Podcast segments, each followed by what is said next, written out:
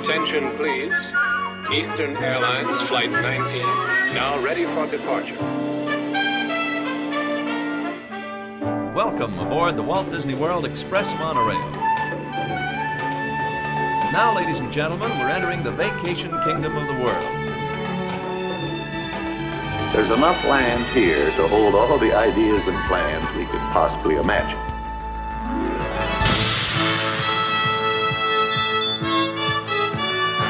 We call it Epcot. Will be our experimental prototype city of tomorrow.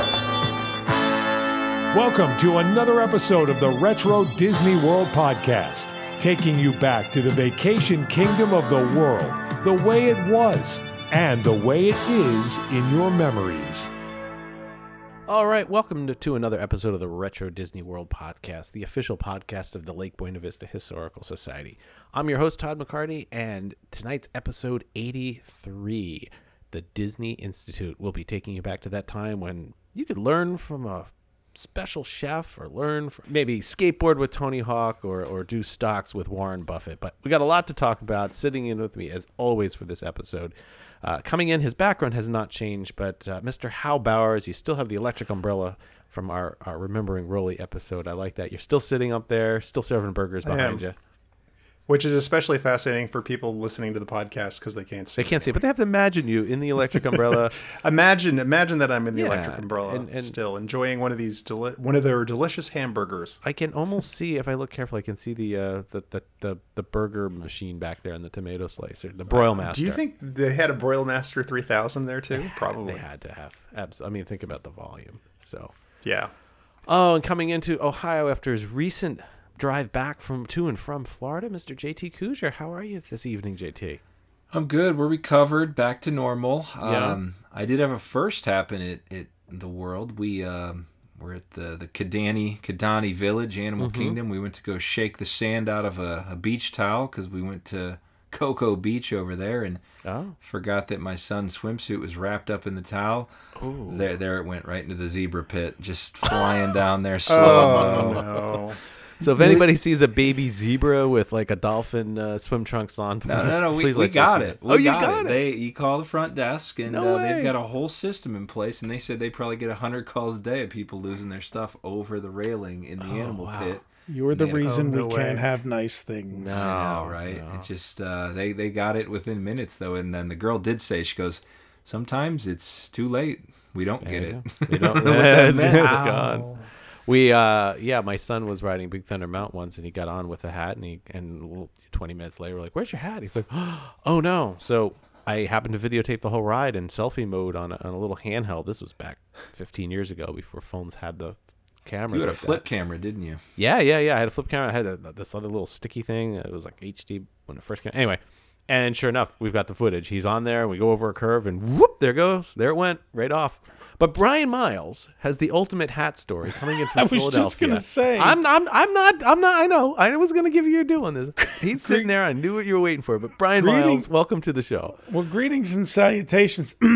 Sorry about my voice. The the allergy season, the change of seasons here is brutal in uh, the northeastern United States at the moment with the pollen in the air and whatnot. But Uh, yeah, I, I couldn't. I, I was just actually trying to remember if it was my Matterhorn ride with you guys or with it somebody was. else. It was and with it us. Apparently, it was, it was with you guys. And I, I, as most of you know, because uh, I had uh, a, my fortieth birthday present was getting a little piece of uh, basal cell carcinoma removed from my forehead, so I have my ever-present fedora when I'm out in the sun and that in the parks, and uh, I went on the Matterhorn in Disneyland the weekend we were there to interview Rolly Crump, and somewhere along the way, as I thought I had it affixed pretty tightly to my head, it blew off, and I assumed that I had lost it.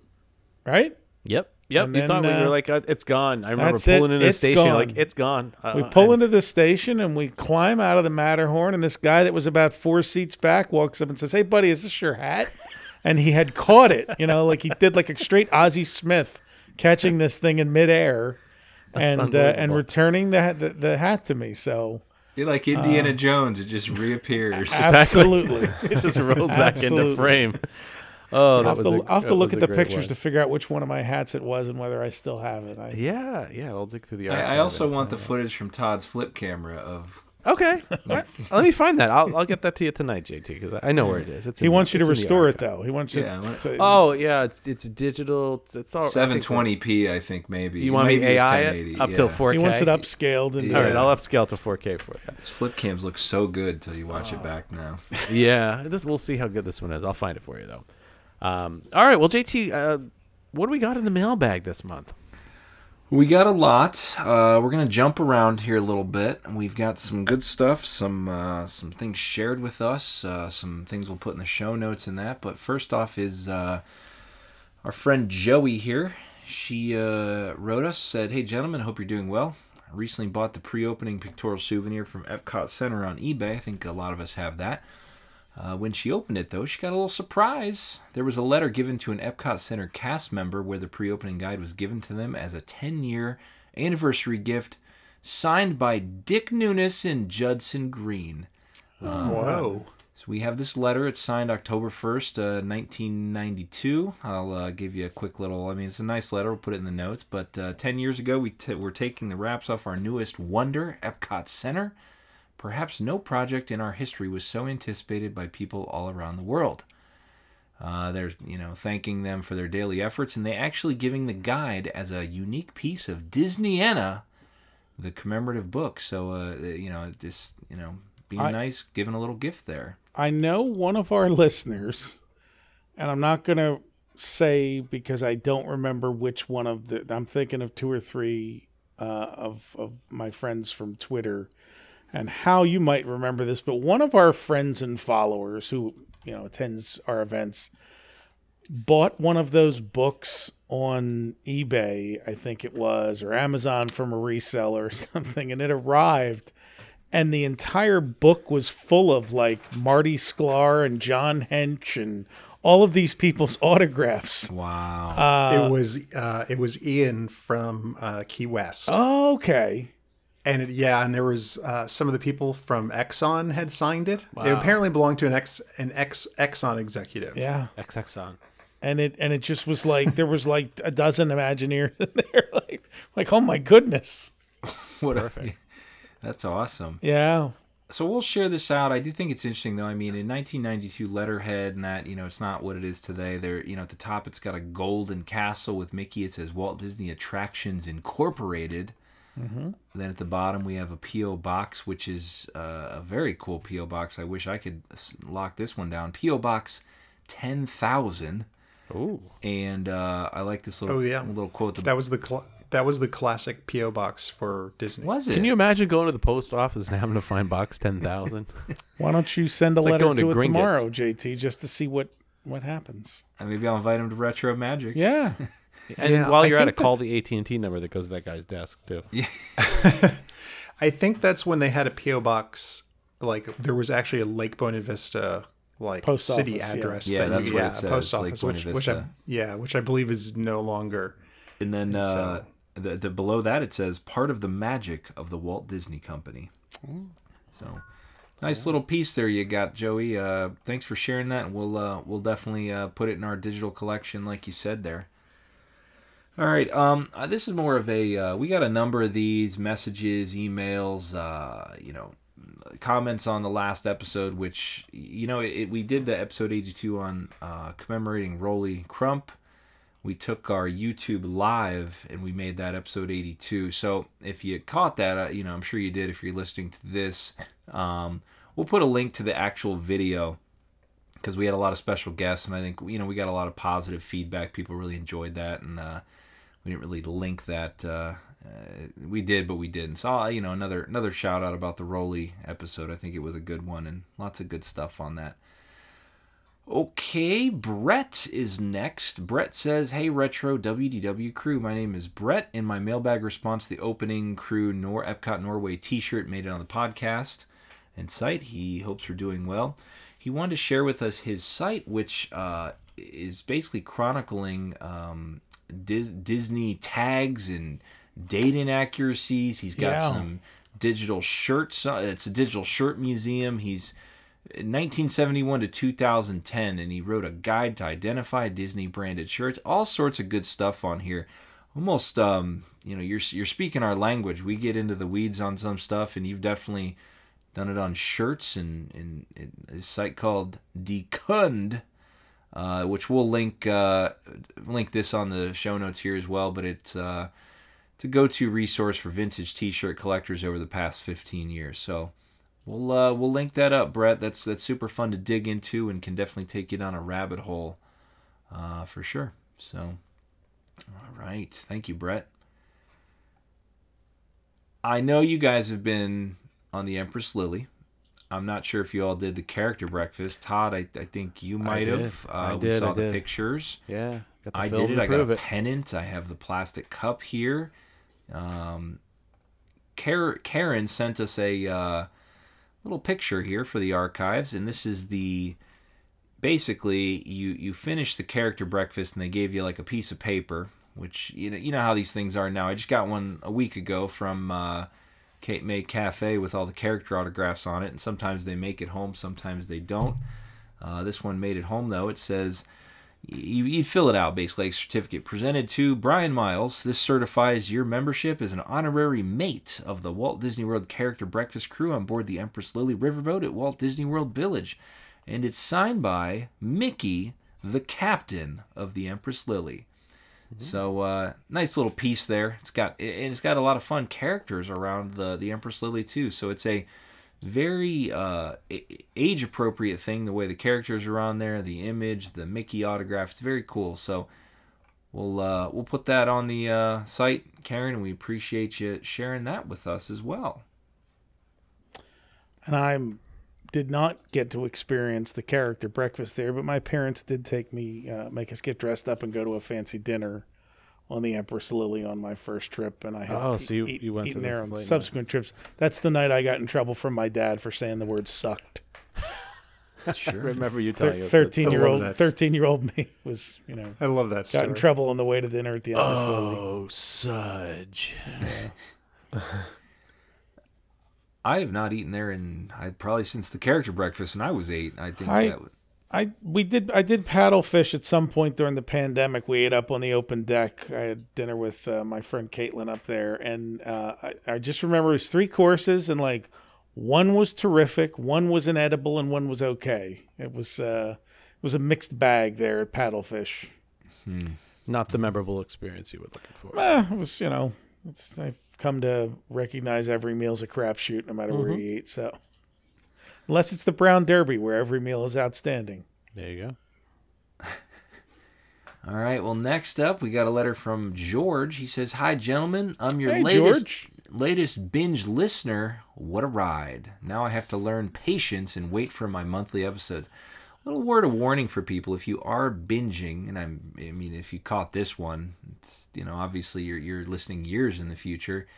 Take your time. You don't want to catch up too fast. I know it's tough, but uh, it's one of those things here. So he says, uh, "Y'all feel like buddies. I drink a beer or a tiki drink with and shoot the breeze. Big kudos to you for preserving uh, history." He's uh, super pumped about all this. And uh, he likes catching up on stuff he was too young to uh, remember. He par- His parents took him along for his first visit when he was three weeks old in nineteen eighty-nine. Wow. And, so uh, is he, he old was... enough to drink yet? Um, I don't know. Yeah, well, I guess he would be like thirty, oh, yeah. right? Yeah. Do they let people drink at thirty these days? I, I don't know. Probably. Well, George, you're more than welcome to... buy me a drink whenever whenever we meet. I, I will happily take you up on that offer, as I think the rest of the gents will too. Sure, sure. And J T, you should probably tell people too that if they are binging on us, that the older episodes are of a different quality. We didn't have the sophisticated, semi-sophisticated microphones that we do now. We too, did not. So. Um, although we, I did... also, we also didn't know all the things we know now. So that's right. true. We, we're, we've yeah. I have gone back and listened to a few older ones, like wanting to cringe, but then they they go well. I mean, they still, they, I you know, I, I, I sit there and I go, okay, that's not as bad as I thought it would be. Yeah. Um, he actually went back two more times before he turned one. So George had three visits in before he was one years old, one year old, and uh, he was the first lifestyler.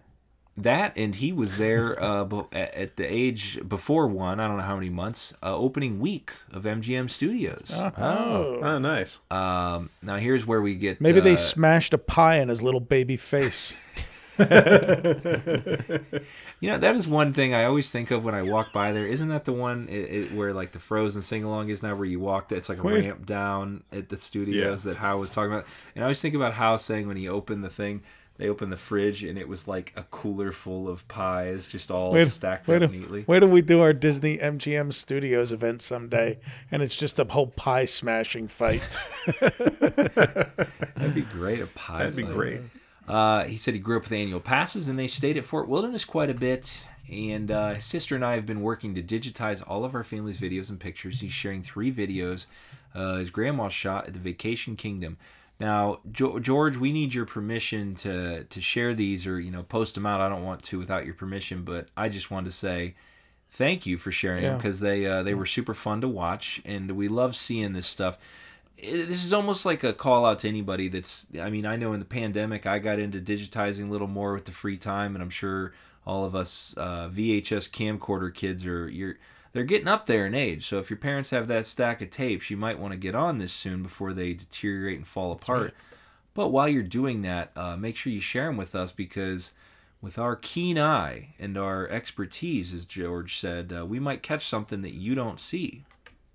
Anyways, George, uh, appreciate it, and uh, I'm sorry that when you finally were excited to get caught up to do the latest Audio Rewind, you realized we stopped five years ago doing Audio Rewind yes. Puzzlers. So uh, appreciate the videos, George. Uh, he did send us Epcot ninety-four, Fort Wilderness ninety-five, and more from ninety-five, somewhat of a grab bag. So these are super fun to watch, and I need to watch them on the T V next, because the phone just doesn't do it justice. All right, we got one more here. This is from Lisa. Lisa uh, wrote us from, um, Brian, what's your state? The Keystone State. Yes. And uh, she started listening to her podcasts. Uh, she says her family literally lived, breathed, and breathed Disney. They traveled every six to eight weeks at times to Disney from Pennsylvania, and they stayed at the Contemporary in the same room at the North Wing. Now, I have to ask this because I have a fascination with Disney hotel rooms. Like, I like seeing one that's like, oh, that one's got a weird extra bump out and you have more space, or there's a little, like, roof overhang, you know, in the room. How do you secure the same room every... Would you know the manager? Would you well, make a... There's a couple answers to that. If you recall, in the last couple of months, did we talk about his email in one of our episodes? The uh, fella whose grandparents went every year for three and three weeks and six weeks and on their one hundredth this stay. Is it. That, yeah, this is I it. Think so. d- oh, this is the same one? Yeah, this is Lisa. Oh, okay. That's... All right. All right. Sorry about that. Uh, so, yeah, I mean, in the era before the internet, I think you could get to know, you know, the, the, the managers, and Disney reservations knew you. You could request specific rooms and all. Uh, and, you know... Uh, Once there became, you know, with the invention of the internet and message boards, and a, there was like a guide if you went to All Ears and those types of sites. Like, well, here's how you get a, you know, the room you want. You fax the main desk, or you send a letter to the. Well, once a hundred people are doing that, then you're less likely. Then it becomes an annoyance when there's four people who have specific rooms that they want that they're dealing with in a week. It's a courtesy they're more than welcome to do. Now everything is a, you know, you can ask them for the moon and you're not likely to get it anymore. So the internet um, ruined it. You could call yeah, courtesy. Yeah, I mean, it's, and, it's one of those many well, things that yeah. the more people that learned about it, it became less an accommodation they're willing to make because, you know. It just... The other thing, too, is that there's sites out there that now will basically take your reservation and tell you that they'll automatically put in for a specific room. So now you've got, you've you've automated it. All you have to do is sign into one of these services and say, I want room three twenty-four in the Polynesian in this building. And they're like, oh, we'll automatically send it over to you. So it's like, like Brian said, they're just getting it constantly. Right. It, so it, now, it, you know, it, it used to be an uncommon request. Right. because you were just happy to be there and you picked your view. And and now it's like, oh, I want, you know, this particular room because it's got a view of the fireworks, or it's closest to the ice machine, or it's, you know, I stayed. I offed a guy there in eighty-four, and I want to make yeah. sure that I removed all the body parts out of yeah, it. It's no, Brian, not... it's like that Love Boat episode where they tried to get the right, the same cabin because, or the specific cabin because they, they thought, thought the, they the painting, the, uh, the, yeah, the yeah. special painting was hidden in there with the, with the money or the jewels or something. Yeah, remember and that? Then, that was a good. Then they one. found out all the rooms were renumbered on the ship. Exactly, it turned out to be in the in the lobby. Ah. Now, have you, have any of you been on a trip, stayed somewhere for at least one night, and then stayed in the exact same room, like an, on a future date? Not anywhere. I don't remember that. I mean, I do remember bef- the night of our before our first Retro Magic. They I was stayed one night in the Contemporary, and they upgraded me to one of the penthouse suites on the floor with the concierge and lounge and everything. So. For because I, I guess because I was staying one night and had paid rack rates. I was gonna say you paid racks. Yeah, I paid. It was like, like seven hundred and fifty dollars right, this sucker, for the let's night. Move them up so there. they just they just they bumped me up for the night. Johnny, we got one. The the other thing I remember is uh, one time just by happenstance I got a corner room at the French Quarter, so I had windows yeah. in the front and windows on the mm-hmm. on the other wall too, which was very nice. You know, you had two walls of windows instead of one. Uh, but I never stayed in the same room twice that I that I can recollect. I gotcha. Stayed it's... in the same building more than once. I requested so, like when I used to stay at Dixie Landings, I, there was a couple buildings I preferred and would say I want to, you know, put me in one of these two buildings. And like I've remembered uh, Fort Wilderness site numbers we've stayed at, and then like if I'm there, you know, we're zipping around the golf cart, I'm like, there's where we stayed in two thousand one, or you know, something like that. That's kind of yeah. fun to. I have a. One also in the Polynesian uh, that I stayed at, I remember uh, that was right on the corner by it was the it's the last building before you hit water, but it, on the far side of the resort, like on the luau side of the resort, and uh, I was in a corner room there that I not facing the water, actually facing the longhouse, but uh, I remember that room for some reason. I don't remember what number it was, but I remember staying in that room. Yeah, it's very interesting. You, you sit there. You, we had it happen once where we stayed at a hotel on the drive down, and we got mm-hmm. a suite because we had our kid. You know, we put a kid in a separate room and that whole deal. And on the way back, we booked the suite, and they gave us the same one. So it was like, wait, we were just here. I wonder if anybody's been here since. And like I was thinking, yeah, the Love Boat thing. Like I should have left my deodorant in the bathroom. Yeah, I probably still would have been same. here. Um, so, anyways, Lisa, we went on a tangent there. So Lisa, they had the same room. They knew him there.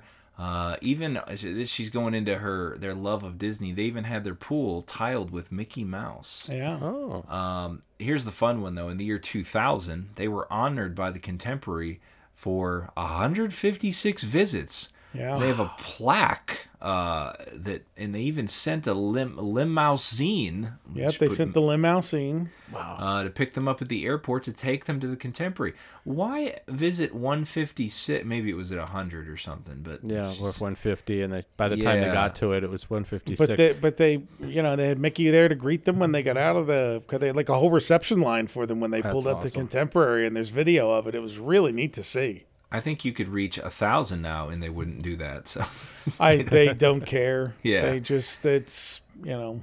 Uh, she did say though they had a, an amazingly large Disney collection uh, in Philadelphia, but uh, sadly parents passed, and uh, they auctioned off a lot of the items and stuff. But Lisa, if you have any photos of the plaque of the limousine, I'm sure you guys took a lot of pictures, but that'd be fun to see any of that stuff that was. Uh, I'm guessing you guys have a few photos from that room, and you want to tell everybody what room it was. A yeah. Contemporary, we could stay in that one at some yeah, point. We could request it.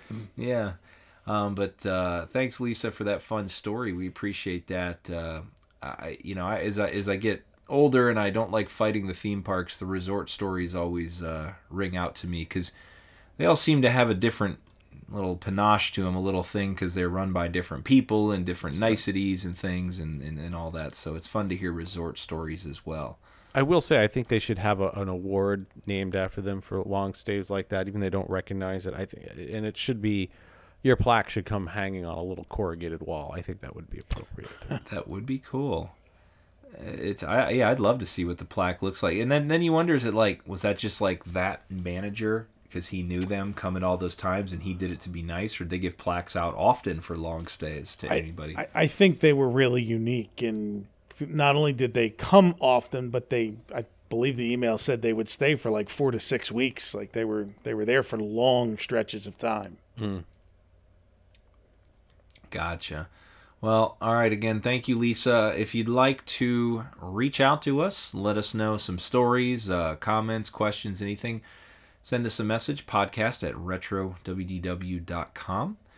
We can also take your instant messages, your social media, your tweets, anything like that. Let us know, and there's a chance your message or question could end up on a future episode. Uh, and thank you so much for all the writing. All right, well, it's time for this episode's main topic, and uh, we are going to take a walk over to the Disney Institute.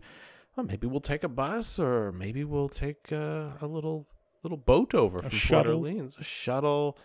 Uh, we're going to walk the grounds and, and see what it was like back in the nineties when the Disney Institute... Oh, this thing just screams nineties. I cannot wait to talk about it. But, um, Brian, you're going to lead us through this trip back into time that was a... It was meant to be something very different in a different place. And uh, we're going to learn a little bit uh, how it materialized and how it eventually faded away. Something tells me I'm going to remember this vacation. There's a new kind of vacation at the Walt Disney World Resort in Florida. It's a vacation that immerses you in a special world where you can try new things, where you can explore and discover at a resort destination unlike anything you have ever experienced. You won't believe what you can do. All the things that you can try. The uh, Vacation Kingdom itself, this property went through many, many different incarnations. So I said this episode starts great for me as the leader because I get to deflect to Hal Bowers to give us, uh, you know, the Disney Institute opened in nineteen ninety-six, and we've got some nineteen nineties era prehistory to go over. But before that, we've got the seventies and eighties in this property that borders the Lake Buena Vista shopping village. And I uh, am deferring to Hal Bowers, our resident expert on the the era, because he used to buy his pies nearby uh, from, from the village bakery, to uh, just going to give us the Reader's Digest version of this property prior to its transformation into the Disney Institute. That's true. We used to go to Lake Buena Vista and look across at those fancy townhouses and go, wow, that must be where the fancy people stay, because they have no idea what that's all about. Um, yes, and I, I will do the Reader's Digest tonight. I will make this very brief. I'm sure some in a future episode we can do a deep dive into this, but uh, I want to give a shout out to Doctor Alan Bowers, who actually acquired a, uh, a sales booklet uh, from the townhomes there. And so the materials that I'm looking at tonight are uh, some of it is, are directly from that that have some juicy details, uh, which which we're just going to skim over. So we will go go deeper in that. But yeah, so before it was the Disney Institute, it started out as kind of a curious idea. Uh, so, you know, picture, you know, Walt Disney World. We've got, you know, two hotels, Contemporary, the Polynesian. And then, uh, you know, that's Disney's out of money. They're broke. They just built a... you know, a theme park and a, and the two hotels that they could that they didn't want to pay for. But, you know, Roy pulled out the wallet and took care of it and kicked U S Steel to the curb, and they got that done. And so the next step for them to do was try to develop more of the property. And uh, that meant getting hotel partners to come in and build hotels. Uh, but kind of, you know, unlike Disneyland, where all the hotels were built up right around the Magic Kingdom, you know, they bumped them over to Lake Buena Vista. Um, which was a little bit far away, so you didn't have that encroachment on the park like you did in California. Uh, and then th- that really became kind of the first place that Disney was going to dip its toes into building a city. So they weren't quite ready to try to do Epcot, but they thought, hey, let's let's get our toes wet in doing the kind of land development and building for some communities. But we know the one thing that we don't want is residents. So they came up with the idea to build a series of townhomes and then lease them out to corporations. Uh, as as it says in this letter, It says, our present effort for the second home community. So it was not intended to be primary residence. It was, you know, a, a place you would come on vacation. Uh, they say uh, it meets corporate needs. Uh, so this this is dated uh, January twenty-ninth, nineteen seventy-three, and they're saying seventy corporations had already leased one or more townhouses, townhomes in the Lake Buena Vista area to entertain their customers, suppliers, salesmen, distributors, dealers, and jobbers. I like jobber, that word, job, jobbers. Jobbers, absolutely. Come on, jobber. So, uh, so the first the first round of construction on these townhomes, uh, they built eighty, and as as you can tell from this letter, they they apparently had seventy booked, with either a one-year or two-year commitment right away uh, in seventy-three, which is astonishing.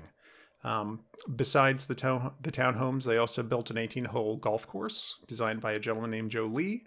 Uh, and then, of course, a clubhouse with restaurants and things there. So they were trying to build up, you know, not only the, the townhomes, but also the amenities. And then, as Todd actually kind of alluded to, Lake Buena Vista had um, the shopping village there, which was built afterwards as part of this... Um, It's part of this kind of grand plan. Uh, that's where the supermarket would be. So you could go to the shops over there and buy your wine or your cold cuts or your pies or whatever you needed, and then take it back to your, your townhome. Um, I just so, I just can't believe the golf course wasn't designed by Tom Fazio, because they always said that. That's the only thing I knew about the golf course. Yeah. So so that was kind of the idea, is, is how it started out, is let's build, you know, corporate housing. So in theory, you would go sell this to, you know, our, your R C As and your big money sponsors, and, and they might buy one of these. So that way, when their executives come down on vacation, they have a, a nice place to put them. And one of That's the kind of one of the side notes, sorry, how one of the side notes there is that the whole nineteen sixties Reedy Creek, Disney pitching its City of the Future, Epcot, getting all these approvals to basically be allowed to do almost whatever it wanted to build the Magic Kingdom. Uh, you know, these guys that inherited all of Walt's grandiose plans uh, kept trying to do things to kind of tread water mm. to show the state of Florida and the counties, oh, hey, look, we're doing what we said. So one of the things they said they'd do was build a residential community. So it was like, well, this will fool them for a while. We'll build these townhomes. Yeah. And, you know, it's funny. They actually did, as as this starts to progress, you, you go into like seventy-four, seventy-five, and then you start to see those. That's when you saw that big plan with uh, like a people mover that ran over to the townhomes, over to Disney Village.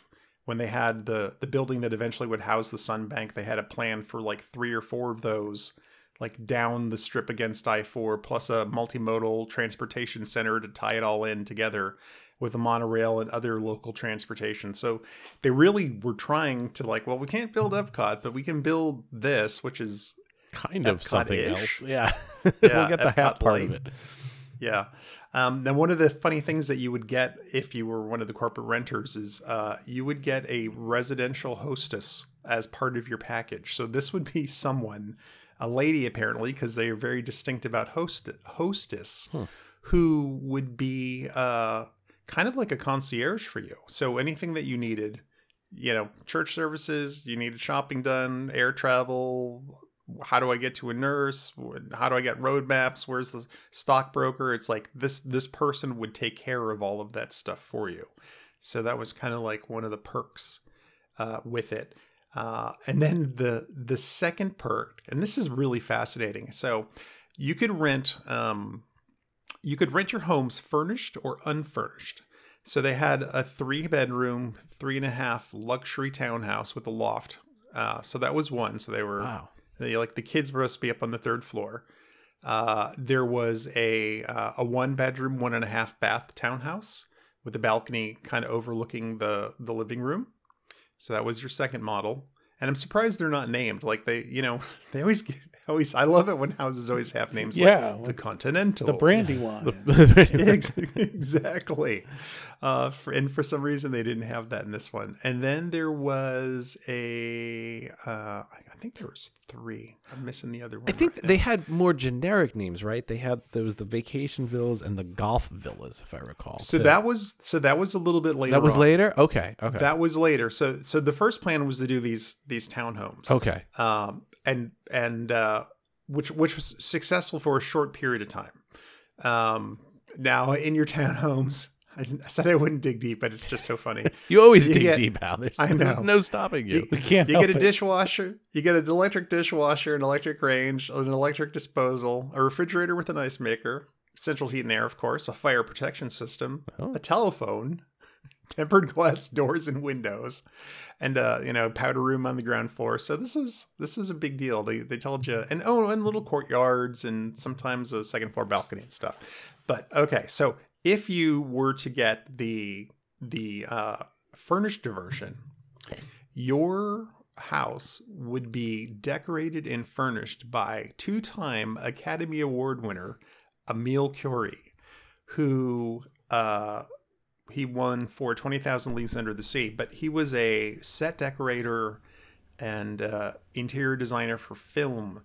For years, he worked on It's a Wonderful Life. And besides the Disney stuff, he had a long career, came to Disney, did, oh my gosh, everything for Disney from like nineteen fifty-three up until the nineteen seventies. He also did a lot of uh, stuff for Disneyland. And he's he's credited as one of the few people that could uh, set, do a set decoration that looked like people were actually living there rather hmm. than just something that was set up and looked phony. Um, and, and for those of you who don't know, I mean, that's what the art of set decoration is. So, you know, the set designer would say, I'm, you know, for this film, like oh, It's a Wonderful Life. It's like, we're building a house and it's got a dining room and a living room. And, you know, it's going to be configured in this way with these walls and whatnot. The set decorator would be the person who would then go out and acquire the furniture, the knickknacks, you know, if for, you know, twenty thousand Leagues Under the Sea, someone had to go out and get, you know, the organ, Nemo's organ that would be in there, and the, the seats and all the books that were on the bookshelves. And so, you know, not only would he go out and acquire antiques and things, but he would also, uh, uh, have things custom made. So it's like for the twenty thousand Leagues Under the Sea organ, it's like he found a not working, but a functional organ that had all the parts with it, you know, used the keyboard and the stops from that, and then designed, you know, and had fabricated the pipes that went behind it, and then added the mirror and added hmm. all the Rococo carvings to it. So this guy, uh, you know, he knew his stuff. He, he was a genius. Uh, and then what's funny is I actually have seen a couple pictures of, of the, the houses that he decorated. It just looks like any other normal kind of nice house in the nineteen seventies. It, I imagine today, if you had someone like that at your disposal, there would be somebody that would say like, no, no, you're going to build me. I, I want a Nautilus room. It's like, I want something that looks like twenty thousand Leagues right, Under the right. Sea. But he, he was just doing, you know, nice, tasteful uh, decoration. But I'm, I'm sure it was a feather in the cap to be able to say like, oh yes, we have, you know, my house was decorated by a two-time Academy Award winner. Um, looking into the timeline, I think the reality might have been he was getting ready to retire. And so this was a good project to kind of ease him out because he retired in nineteen seventy-four. And so this might have been just like a nice way for him to finish out his career with Disney in a more kind of low pressure, you know, yeah. way. But it's just, it's just really cool uh, that that was something that you could have. Um, I'm not sure what ended this, you know, this townhome idea, uh, because they said, you know, they had, uh, you know, seventy booked right away. Mm-hmm. In, in, and then they planned to, to build an additional one hundred forty more townhomes. Cause this, I mean, I think the thought was that this was going gangbusters. It very well could have been the, uh, the, the OPEC oil crisis, like so many other things that kind of shuffled things around. Um, So so Disney had to figure out something different to do with this. They did go and add the tree houses at this time, so that project moved forward. Um, but they slowly started converting this into like typical rental um, property. Um, it was a little nicer, uh, obviously. And, but if you were looking to, instead of a hotel room, I, I think it, what it ended up doing is they realized they had an opportunity to add, you know, real houses to their portfolio. Yeah. Rather than just hotel rooms, and you could charge more for that. And, you know, it was, it was nice for families too, as well as corporate. So they kind of shifted over, and, and they, they used the Disney Village name. They added the tree houses as part of this. Um, they, they probably did, you know, finish building out those additional townhomes.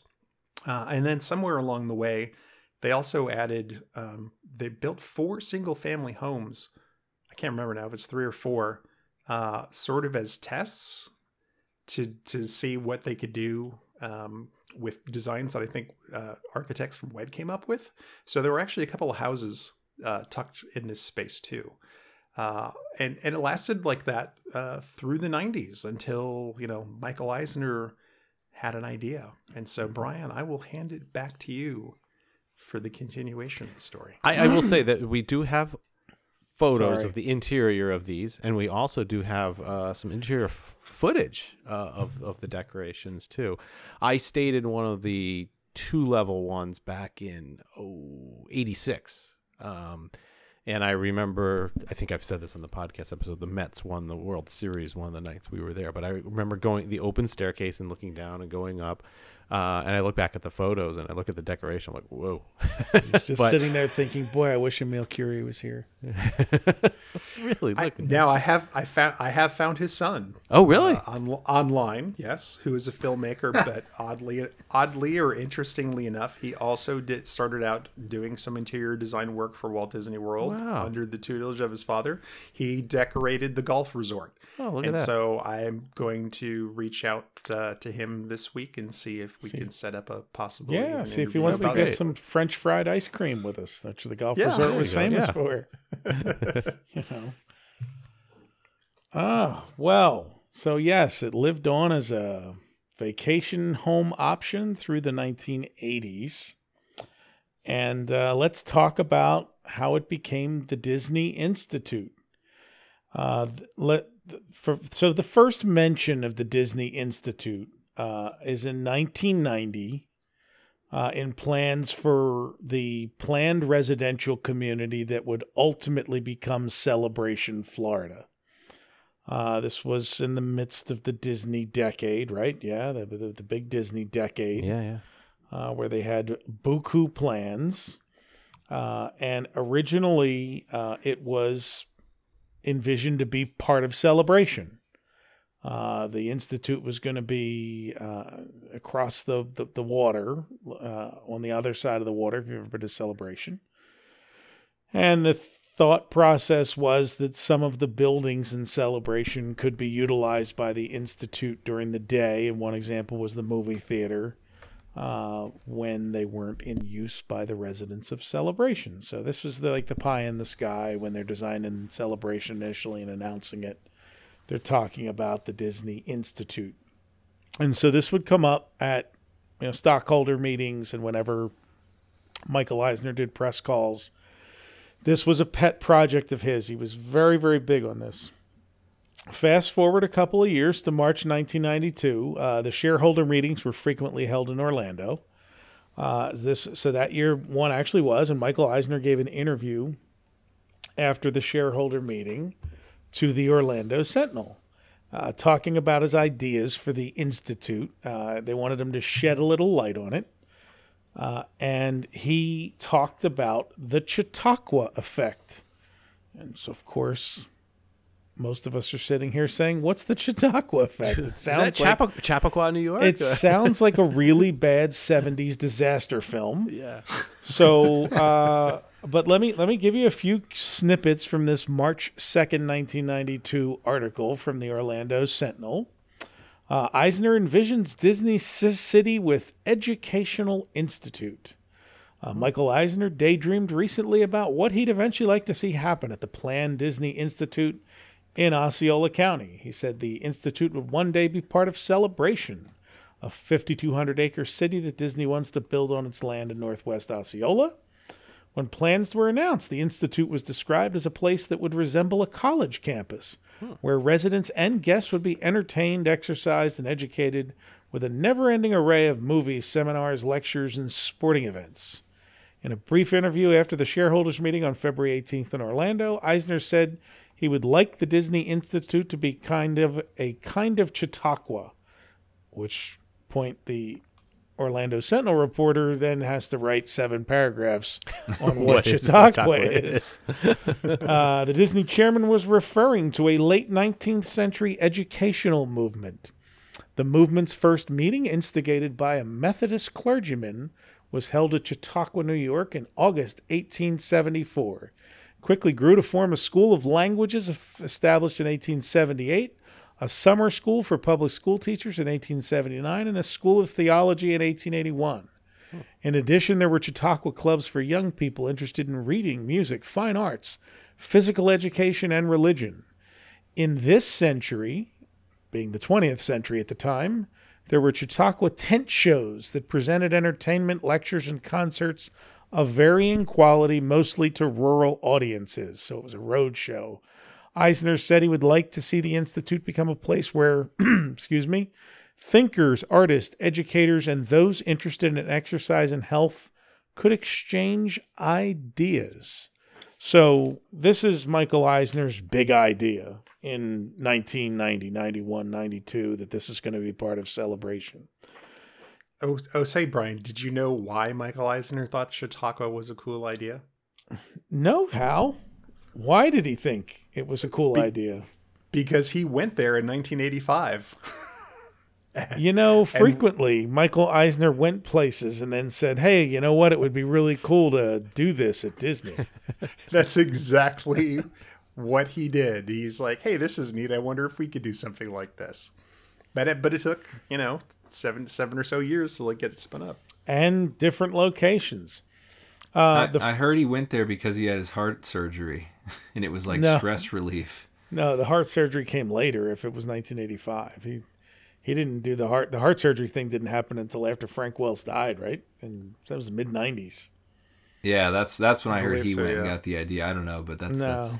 no the, the, the, uh, he did not have his heart attack until... Uh, until the ninety-five, ninety-six, ninety-seven, somewhere around there. It was, it was after Frank Wells passed away. Uh, and after the Disney Institute was already a thing or becoming a thing. So uh, you can kill that urge in legend, J T, because that's that's not what had happened. But a few months later, January nineteen ninety-three, a Scottish newspaper has the first blurb you can find. So if you've ever read British tabloids, uh, th- there's always uh, a lot of like little snarky columns and things in there. So in a travel column, they have a little blurb about the Disney Institute. Says you can't beat the Americans for dreaming up unusual new ideas for holidays. And their latest is truly original. Alongside the theme parks and resorts, Disney will shortly unveil a totally fresh idea in leisure to be called the Disney Institute. Educational courses, no less, in every subject from opera to health.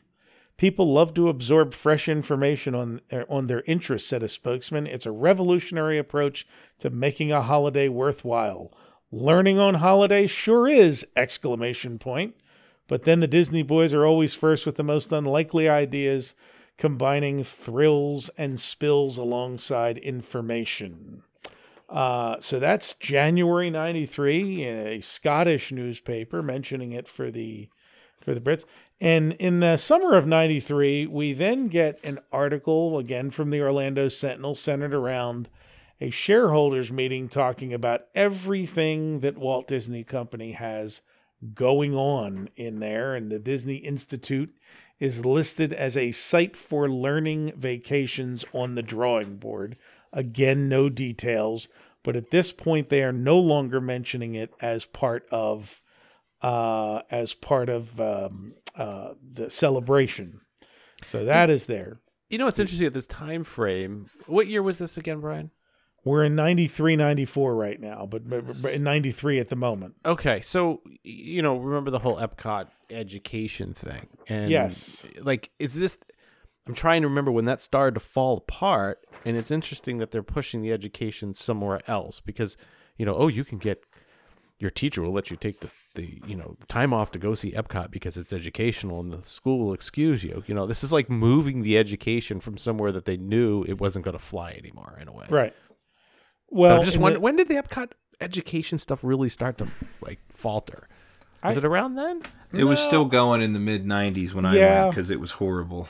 It really, it it, re, it really wasn't until the the I mean the test two thousands. Track. Yeah, yeah. T- I mean, but well, test track was under construction in ninety-six. Don't forget it, w- it was, but they but they didn't really pivot away until the Millennium Celebration yeah. and kind of one by one gutting, you know, moving the I mean the Living Seas moving to Nemo and all that. Right, right. It was all right. kind of a progressive thing that that went piece by piece.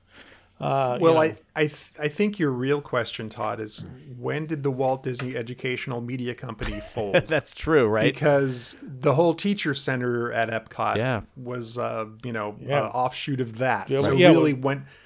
It was to put. It was divi- to push films and software and things that right, they were yeah. peddling.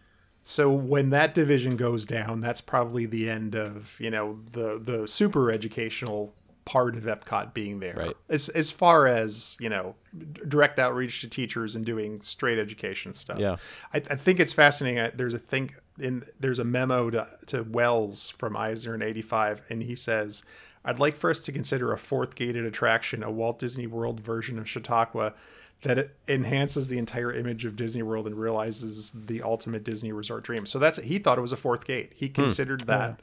A fourth gate. And so really, I think that's why you saw this big emphasis. They're like, oh, well, it's not just, to your point, Todd, it's like, let's not make this part of Epcot. Let's make this a monetizable, separate thing, you know, which includes vacation stay. Right. You know, people, I think one of the ideas is like, yeah, you might go to the theme parks on your Disney Institute vacation, but you could just stay at the Disney Institute and learn right. all the stuff there. Right.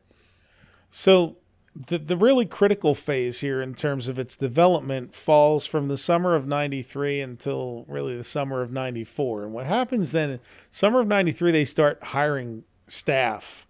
Um, the George Bradt, B R A D T, was hired from Kraft Food Corporation as the director of marketing and sales for the Disney Institute.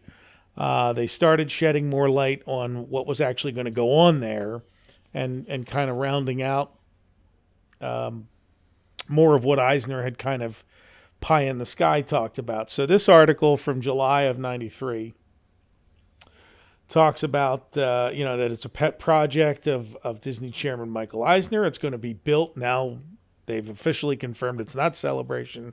It's going to be built near the Disney shopping village, and that it will offer educational vacations. And then it says, oops, in quotes, enrichment vacations is the new nomenclature, because Disney is famous for renaming things. Uh, programs are still in development, but Disney officials uh, have revealed some specifics. Learn the secrets of animation in an annual cartoon production.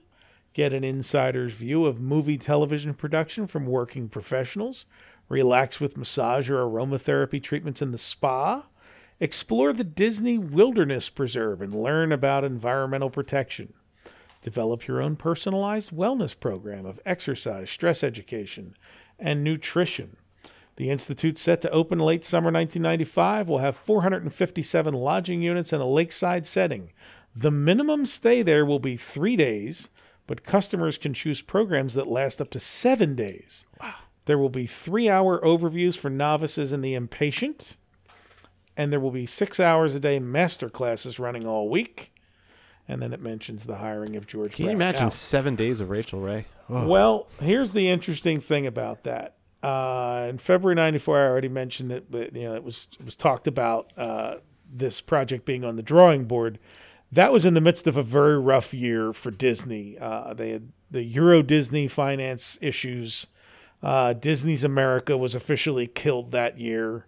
Uh, and Westcott, was, which had still been on the t- table, was in trouble as well. So that was not a great uh, stockholder meeting for for Eisner, yeah. as they're in the middle of, of doing this project down there. Now, jump forward a few months. Uh, May nineteenth, nineteen ninety-four, Disney files the paperwork with Florida to operate the Disney Institute, and begins advertising construction bids to transform that existing site, demolishing some buildings, as I recall, yes, and, and, and building new ones, uh, leaving some of the old buildings up, Uh, but uh, they began to uh, advertise for construction bids then. So the actual construction took about, you know, eighteen months. They, it was not uh, by today's standards, you know, it, it spent four years building it. Yeah. Uh, but it, but it went fairly quickly back then. And then in August nineteen ninety-four, uh, they had these ads in the newspaper for every discipline. So I'm holding one up for the guys to see, the Disney Institute Entertainment Arts Job Info Fair. Uh, but they did one of these for the sports discipline and for entertainment and photography and all the different things that they intended to teach. They started holding job fairs in uh, August of nineteen ninety-four at the Sheraton World Resort, which is now the DoubleTree right by uh, SeaWorld. Oh, yeah. uh, so, and uh, what it, what the ad says is that they are looking for Orlando locals, uh, people who res- re- reside full-time in, in, in Orlando, and that a brief screening process will happen during the job fair. But uh, for instance, in this instance, the entertainment arts one, uh, they say the Disney Institute is a new genre of ven- uh, vacation experiences, offering participatory, interactive, enriching, fun vacation program experiences to guests in entertainment arts, performing arts, sports, fitness, environment, architecture, culinary arts, and a lot more. The Disney Institute, a new developing business of the Walt Disney Company, is located in Orlando, Florida, and will open October ninety-five. So now we've heard end of summer ninety-five. You've now heard October ninety-five. I will give you the spoiler alert. It actually opens in February of ninety-six.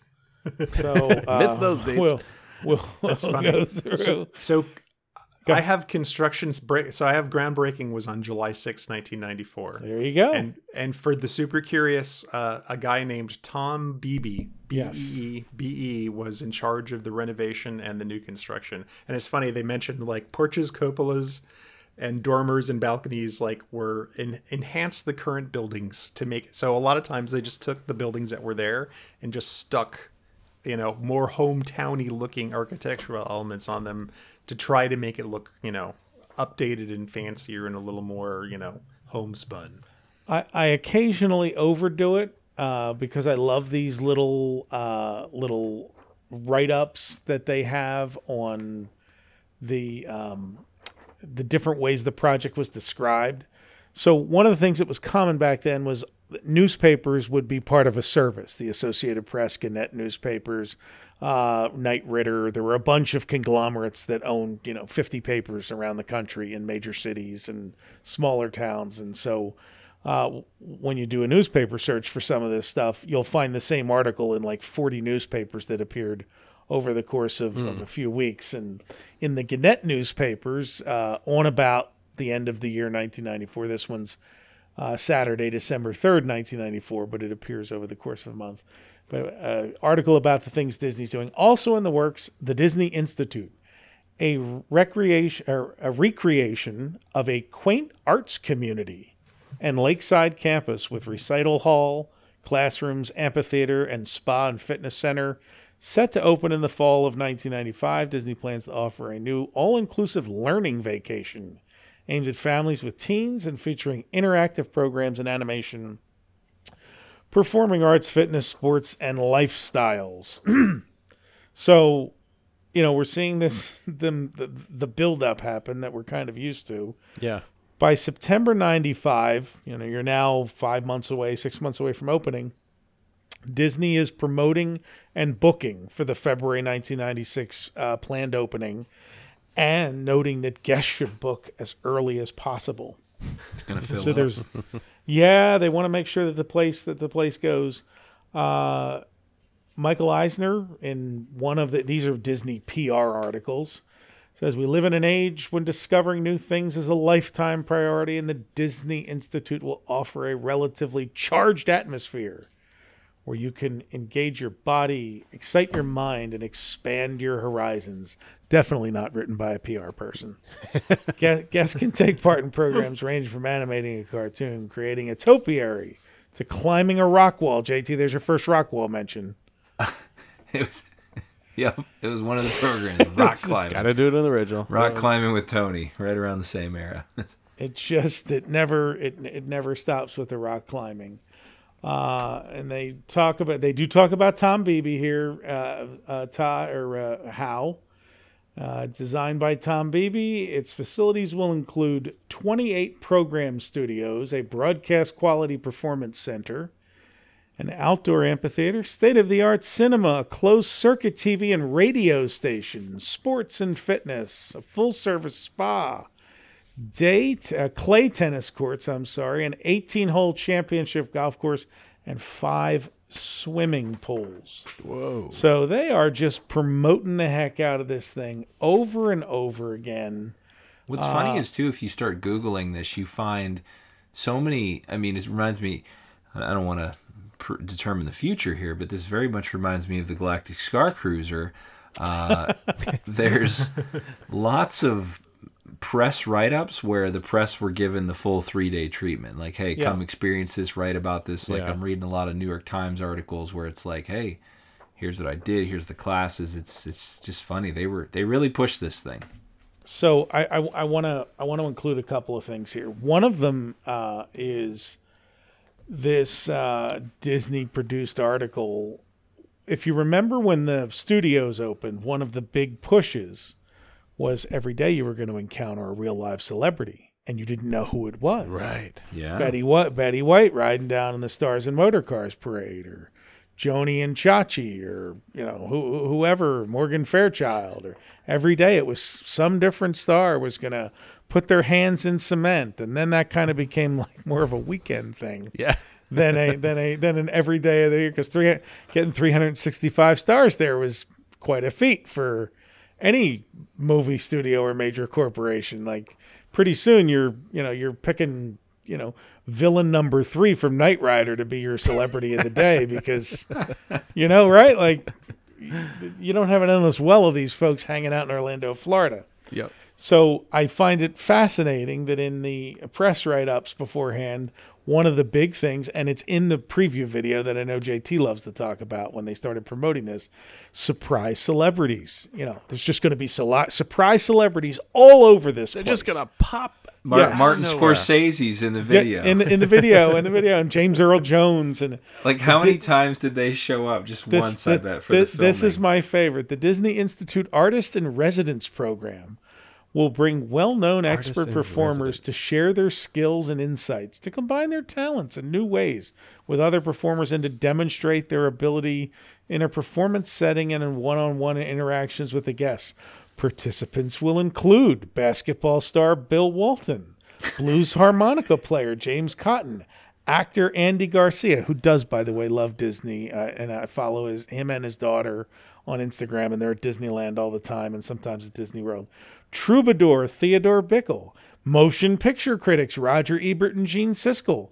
Because surprise is part of the Disney Institute philosophy, these artists in residence will appear without advance notice, making every visit a special one. Do you really? It says artist in residence. You really think Siskel and Ebert are going to go like kick back there for three weeks and do this yeah, stuff? Like, come we're, on, we're, we're cloistering ourselves to Basic. watch the one, the A F I one hundred greatest films of all time. You know, like, can you imagine? It'd be like, oh look, we got Crispin Glover. Yeah. Right, it's going to come up and pretend to kick my face. Exactly. They, they really were going for the "if we build it, they'll come" type thing here, and hoping. Well, well and you, look, there's no way that they would have those top A talents all the time. That was just, I mean, we know it's marketing. It's a marketing. Well, that's gimmick. It. The beauty of surpri- of of promising a potential surprise celebrity interaction is that people. But I mean, I remember the first time I went to Hollywood. Didn't you think you were going to run into like Jennifer Aniston oh, yeah, coming yeah, out yeah. of the seven eleven? Like, but this is this goes back to the childhood. This is like going to the, the gumball machines with all the cool toys in it, and you, yeah. you turn the knob. You never get the good one. You know what no. I mean? No, it's it's. But just, you've booked your three to seven day stay at the Disney absolutely. Institute, just hoping, hoping that Julia Child comes out and shows you how to okay. make toast. So this has got to be. I'm going to take. Oh, I've cut myself. um, I've got to. I got to talk. I got to ask those listening. If you went to the Disney Institute, please write in. I'd love to know who the celebrity was that you worked with. Um, you know, and, and let, let's find out. I'm curious. I'm really curious I'm, what people, what experiences were out there. I also want to know, it sounds like they spent a boatload of money to build all these things like the two hundred twenty-five seat performance hall in the state-of-the-art cinema yeah. that holds four hundred. Is that stuff still there? Did they yes. demolish it all when they turned it down? A, okay. a, a lot of those facilities, because I mean, if you remember, they, uh, our our first Disney rep uh, pimped the uh, the theater to us, the one hundred seat mm-hmm. uh, performance theater at the what was formerly the Institute is still there as a okay. place where we might want to hold a special event or a screening or something. It's and not a bad space. No, no, no. It's just not big enough for the kinds yeah. of things we do. But, but uh, yeah, it's, it's for neat. Small movie screening. So, so I have the official announcement press release here. This is all from a packet, by the way, that uh, we graciously got from Deb Will's collection, uh, mm-hmm. formerly of all ears dot net, uh, who has been weaning down her collection and offering some of the stuff to us. Uh, before it goes to auction, and uh, we've taken her up on some of it. She was a guest uh, as a as a notable influencer before that was a term, back in uh, the early or back when it opened in nineteen ninety-six, and uh, so she got this packet of stuff, and there was a lot of really really cool stuff in it during her during her stay there at uh, at the Institute. Uh, they actually have that quote from Michael Eisner that I just read to you that was clearly from a press release is right here, the second paragraph of the press release. But it does announce that it is on schedule for, this isn't undated, by the way, for a February ninth, nineteen ninety-six opening, the first-class resort hands-on uh, experiences, artist-in-residence program. Most of this is a repeat of stuff we've already taken. At this point now, they are talking about eighty programs in nine different program tracks: entertainment arts, sports and fitness, lifestyle, story arts, culinary arts, design arts, environmental, youth, and performing arts. Uh, I'm not going to go through what each of them are because we will touch on some of it. Uh, but uh, the Artist in Residence program is revisited. There's a few different names here. Uh, some of the guest speakers who've already agreed to participate include former Senate Majority Leader George Mitchell, who was eventually put on the Disney Board of Directors, Bill Walton, Bruce Jenner. We're uh, back to L- Bill Walton again. and and and, L- and Lute Olson. I don't know who Lute Olson is, but I'm sure some of you do. Uh, Siskel and Ebert. Opera's Cheryl Milnes, M I L N E S. I apologize to the opera fans.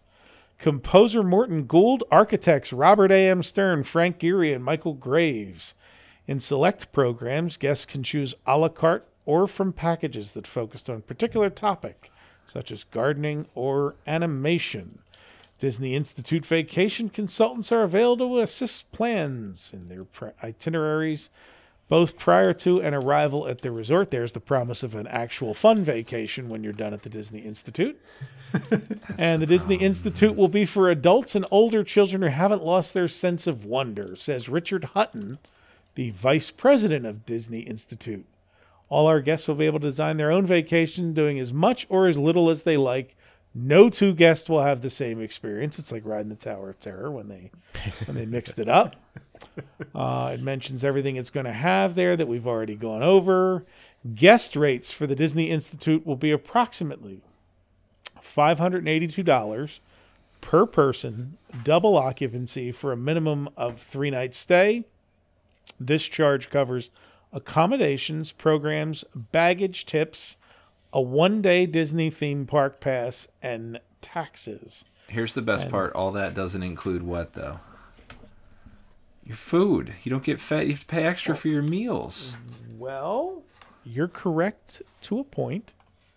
I have with me here the welcome letter that you would have received from Mary Beth Naughton Bisnier, or Biz, Bizin, yeah, I think it's Bisnier, uh, who was the general manager of the Disney Institute. If you checked in, uh, she tells you, although we know much of your day will be filled with exciting discoveries, we hope you will take a moment to explore some of our new facilities, such as Seasons Dining Room, oh. the Spa at the Disney Institute, and my absolute favorite, Dabblers, the Disney Institute store. That is such a nineties name I, for a store. I mean, I can't, Dabblers. You're, you're dabbling. You're dabbling. Uh, you're dabbling in little things here. You're dabbling in photography.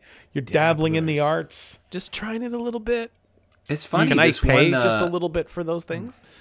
th- this one cast member thing you have, they just have referred to it as a general store. They don't say call it Dabblers yet. Well, it was hmm. Dabblers here, and again, undated, but uh, somewhere between ninety-six and ninety-nine, because that's where all my materials are from. If you have any questions regarding your programs, please make sure you stop by our program services desk in the Welcome Center, where you picked up your welcome kit, or you can just touch Institute Programs on any house phone. So they had a button that said Institute Programs, and you would instantly get someone on the horn to talk about, you know, hey, I want to learn how to make a topiary of a camera while learning about wine, singing opera, and I would really like Frank Gehry to show me how to design my house. And I saw James Earl Jones in the video. Is he going to be there? Yeah, where's James Earl Jones? When's that? I want dinner with when's him. When's that then? Uh, so they would like, they, they had, I have a, a tremendous amount of materials here on the classes. There's a Would, all, wouldn't it be funny if James Earl Jones did something completely non-acting related? James like, Earl Jones like, teach you how to rock climb. Yeah, yeah, exactly. Now hold on tightly, so, Simba. I made this mistake once and was run over by wildebeest. So the, the the program was, you know, you stay for three days. There's morning sessions and afternoon sessions, and every day. You can see it was it's basically a matrix where there is a half dozen things offered in the morning, a half dozen things in the afternoon, and you pick one of each.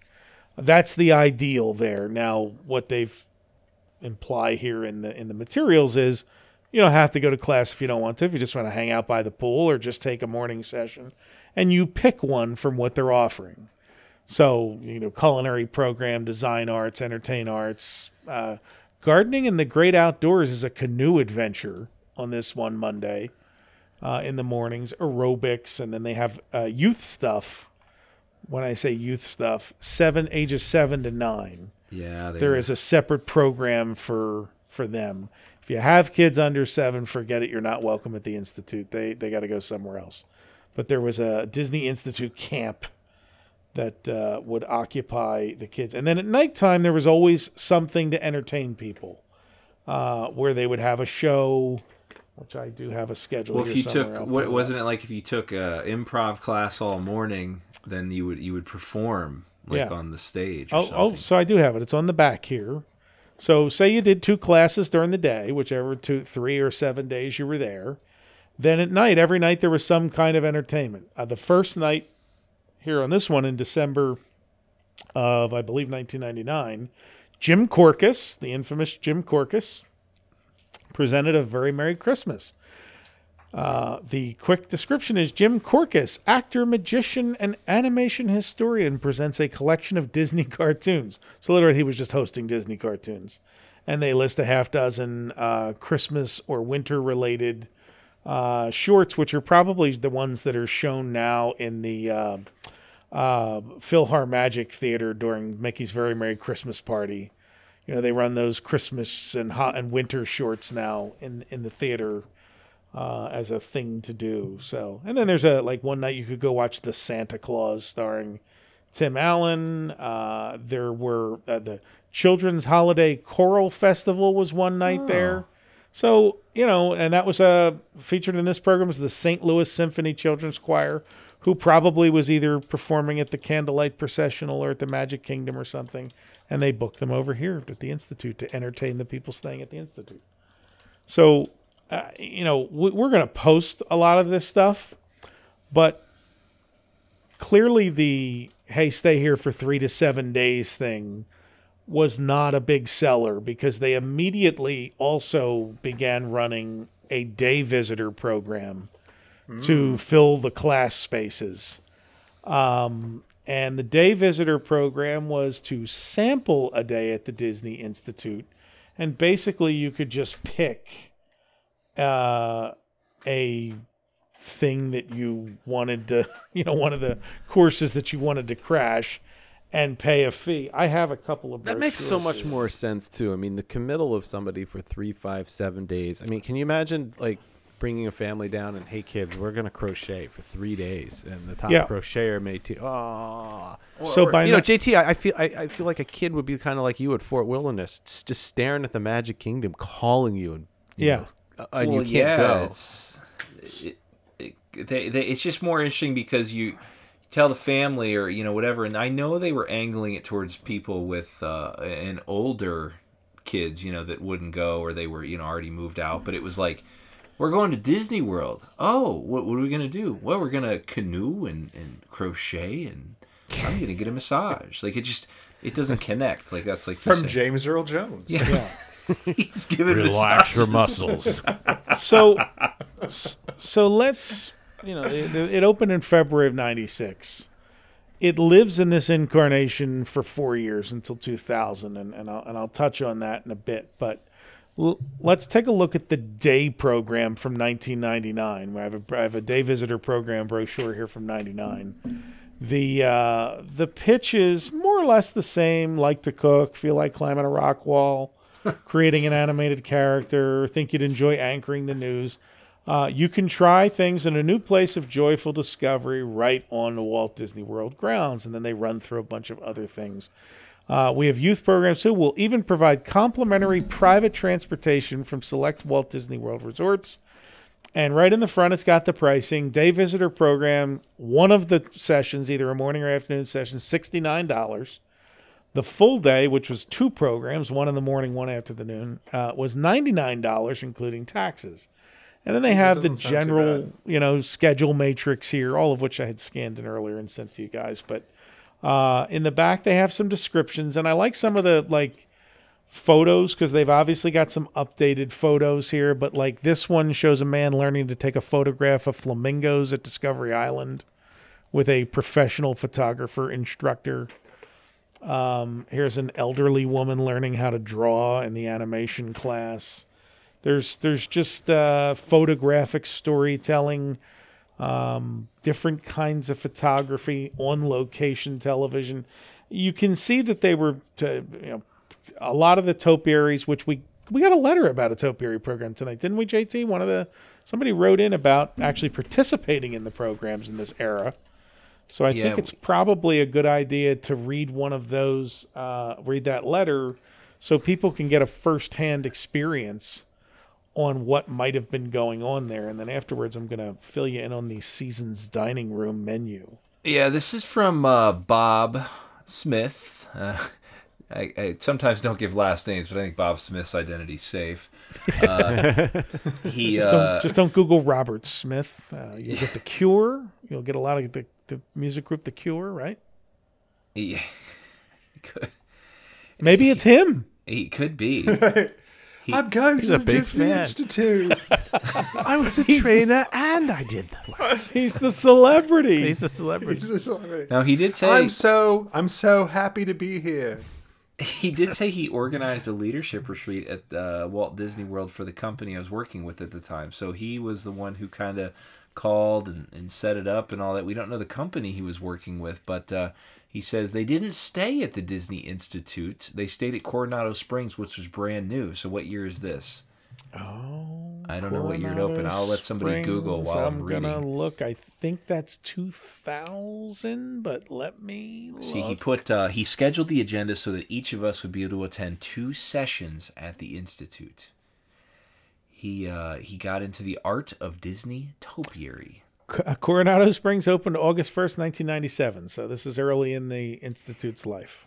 So they were doing the day programs then, I'm guessing, that early. They, the, the day programs were the very first year. I mean, after they opened yeah. up booking for six months, they realized, like, hey, these three-day guys aren't filling these classes. We got to figure something out. And so what they were mar- they were marketing the day programs right out of the gate. So you wonder if it was cheaper than to, for for the company, you know, you're bo- trying to figure out the bottom line, like, hey, we're sending the, these people to Disney. Well, we're not doing that. Okay, but I got it for a little cheaper because we're staying at Coronado um, and not there, and then we're going to do the day programs from there. Anyways, he did Art of Disney Topiary. He says he thinks it's one of the more popular sessions, a hands-on experience where everyone left with a living topiary to take home. It was about two and a half hours long. It took place in a room that was designed for garden-related instruction. Uh, the price of the session, he believes, was about seventy dollars. Included everything needed, instructors, tools. thirty people in the class, had two instructors. They were pleasant and knowledgeable, and it is clear that they had presented this material before. Several people from my company attended. I remember laughing and smiling through the entire thing. It was a great team-building experience and made even better by the idea we each had a souvenir. Uh, he did say none of the souvenirs survived, though. Um, the other one he did was The Art of Disney Architecture. He's a huge fan of architecture, and uh, he remembers being incredibly excited for this institute offering. This was a two-hour driving tour of various and notable works of architecture around Disney World. Uh, they drive building and building, stepping out of a van, short walk around the building to discuss. He was a bit disappointed that our means of transportation was a plain, white fifteen-passenger van. We've all been there. Yes. Uh, he was hoping to tour the property in like a Disney bus. So the size of the van limited the size of the group to fifteen, which was great. The bad part was that I always seemed to be the one who was climbing into the very back of the van, into that unsafe uh, seat. Isn't that terrible there, when you get that first seat and then everybody just takes their same seat when they get back in the van at each yeah, time? Yeah, right? yeah. I think I think in our tour somehow I ended up shotgun every time because I wasn't feeling good, and then like everybody was like, just you're by yourself. I think you were there. The only one traveling alone. Yeah, man. yeah, that was yeah. why. Uh, put, we learned a bit about the, each building, including the architecture and design. The person leading the tour is pleasant and pleasant knew about the buildings. In other words, I don't think he was a huge architect fan in general, but had studied what needed to be presented. It was on the level of the tours that offered at theme parks in terms of quality information presented. Other than the white van, I really enjoyed the session. So uh, he says he's real sorry the institute no more. At this point in his life, he'd really love to spend a few days immersed in this kind of learning for fun environment while being able to take advantage of everything else Disney has to offer. Now, I will say, looking back as a forty-year-old adult now, I would much rather go to the Disney Institute with updated current programs than the Galactic Star Cruiser for that kind of money. That would be way better for yeah, me. You know, that's a gr- that's a great point. I mean, our our age is different now, but think about different what you, what you're the thing different yeah. things you're going to get out of it, right? You you'd, you'd come home knowing how to cook or landscape instead of pretending you were a spaceman for three days, right? Well, that, you could you could like pick like you could you know it would apply to your your life. Like I right. mean, how often do we go down there for you know our things and events, and you know it's like an adult adult trips to Disney now seem way more common than they were in the nineties. Like yeah, yeah, you know, just the because you can fly down for fifty bucks. So I have to wonder about the demographics of the United States at that time and whether there was a die off of a certain age group that made it not tenable, and now it's changed to where you know there's a lot of us I, in our forties and fifties. I was just gonna say I, I think it has changed now, and I, I think people would. As we get older, we, I'll say, I'll, I'll say this. Let's take Disney out of the picture for a second. My family now, we travel for experiences. Sans yeah. Disney, right? Sure. We travel when we go. We're the oddball family that goes to Germany and goes to the Faber-Castell pencil factory. That's an experience. Like, like where else do you do that? Where else do you ride on a horse-drawn carriage through Copenhagen at at a at a, at a brewery? Right? You, you just do those experiences, and that. Is what makes you more well-rounded, gives you those those ability to, to see people in a different light and experience things and start new hobbies and and meet different people. And I think you're right. How as we get older, I think those are the things that you do gravitate to. I mean, I'm not ready for a, a, a Viking cruise on the Rhine just yet, but um, you know, uh, I will say but, though too, I think that's changed with the internet because now you can yeah. pull it out on your phone, learn something, but people are, are almost like yearning for like the, the like you seeing the factory in person. You could watch a YouTube video yeah. instantly of it, but you still wanted to go see it in person. Like this is almost that kind YouTube, of way. You know, it's funny you mentioned YouTube, J T, because that brings out a really good thing too, is that Our people are so inundated with doing things, right? There's always this happy music playing. People make salads in three minutes, and they make their make their house beautiful. This wall looks incredible in thirty seconds, right? What about learning how to do that, other than just watching people do things in, in six seconds on TikTok? Sure, I part of it too. I mean, for those of you who binge listen, we talked about this years ago, but. People travel more than they used to, and they yeah. travel further, and yeah. and travel is more attainable because it's a lot cheaper than it used to be. I mean, yeah, Todd, we talked about your first Many tickets yeah. to Walt Disney World were nine hundred dollars a piece or yeah. something like that. By and and and you couldn't, you know, you, you just couldn't. Like, I'm going to go to Copenhagen. Going to Copenhagen was yeah. saving up for five years. Right, and those things are within reach now. Uh, so people's experiences are broader and the things that they seek out are broader. Uh, I don't f- know that any of those things are really what doomed Disney as much as uh, the the the idea that people would like to go down there and learn. You know, if you're going to learn topiary or you're going to learn photography, most people in metropolitan areas anyway have a community college or have uh, older adult education programs. There's places closer to home that offer those experiences, cooking classes, things like that, that I don't need to fly to Florida and give Disney six hundred dollars to That's true. Be cloistered for three days to learn how to cook scallops. I can do that in a twenty-five dollars class here at home at the local community college at night, yeah. or, or around here with the Ambler Adult School or other thing, you know, things that. So I, I think that the the theory was a good one uh, when we talk about its eventual fate, uh, but the interests from people planning a vacation where they get on a plane and fly somewhere, this was not, you know, in their top ten choices of things to do. Mm. So I think it was a neat thing for a certain demographic. Uh, and then they ultimately had to rework it to figure out, well, who are we really catering to here? I do want to talk about, since we're talking about day programs and how they, you know, we know when Disney would market things, it was always in a, as a reaction to how their product was being received. Were they filling classes? Were people booking at the Disney Institute? So it opened in February ninety-six. By Christmas of ninety-six, and if you remember the tagline from the video, J T, and from the you marketing won't materials, believe what you can do. You won't believe what you can do.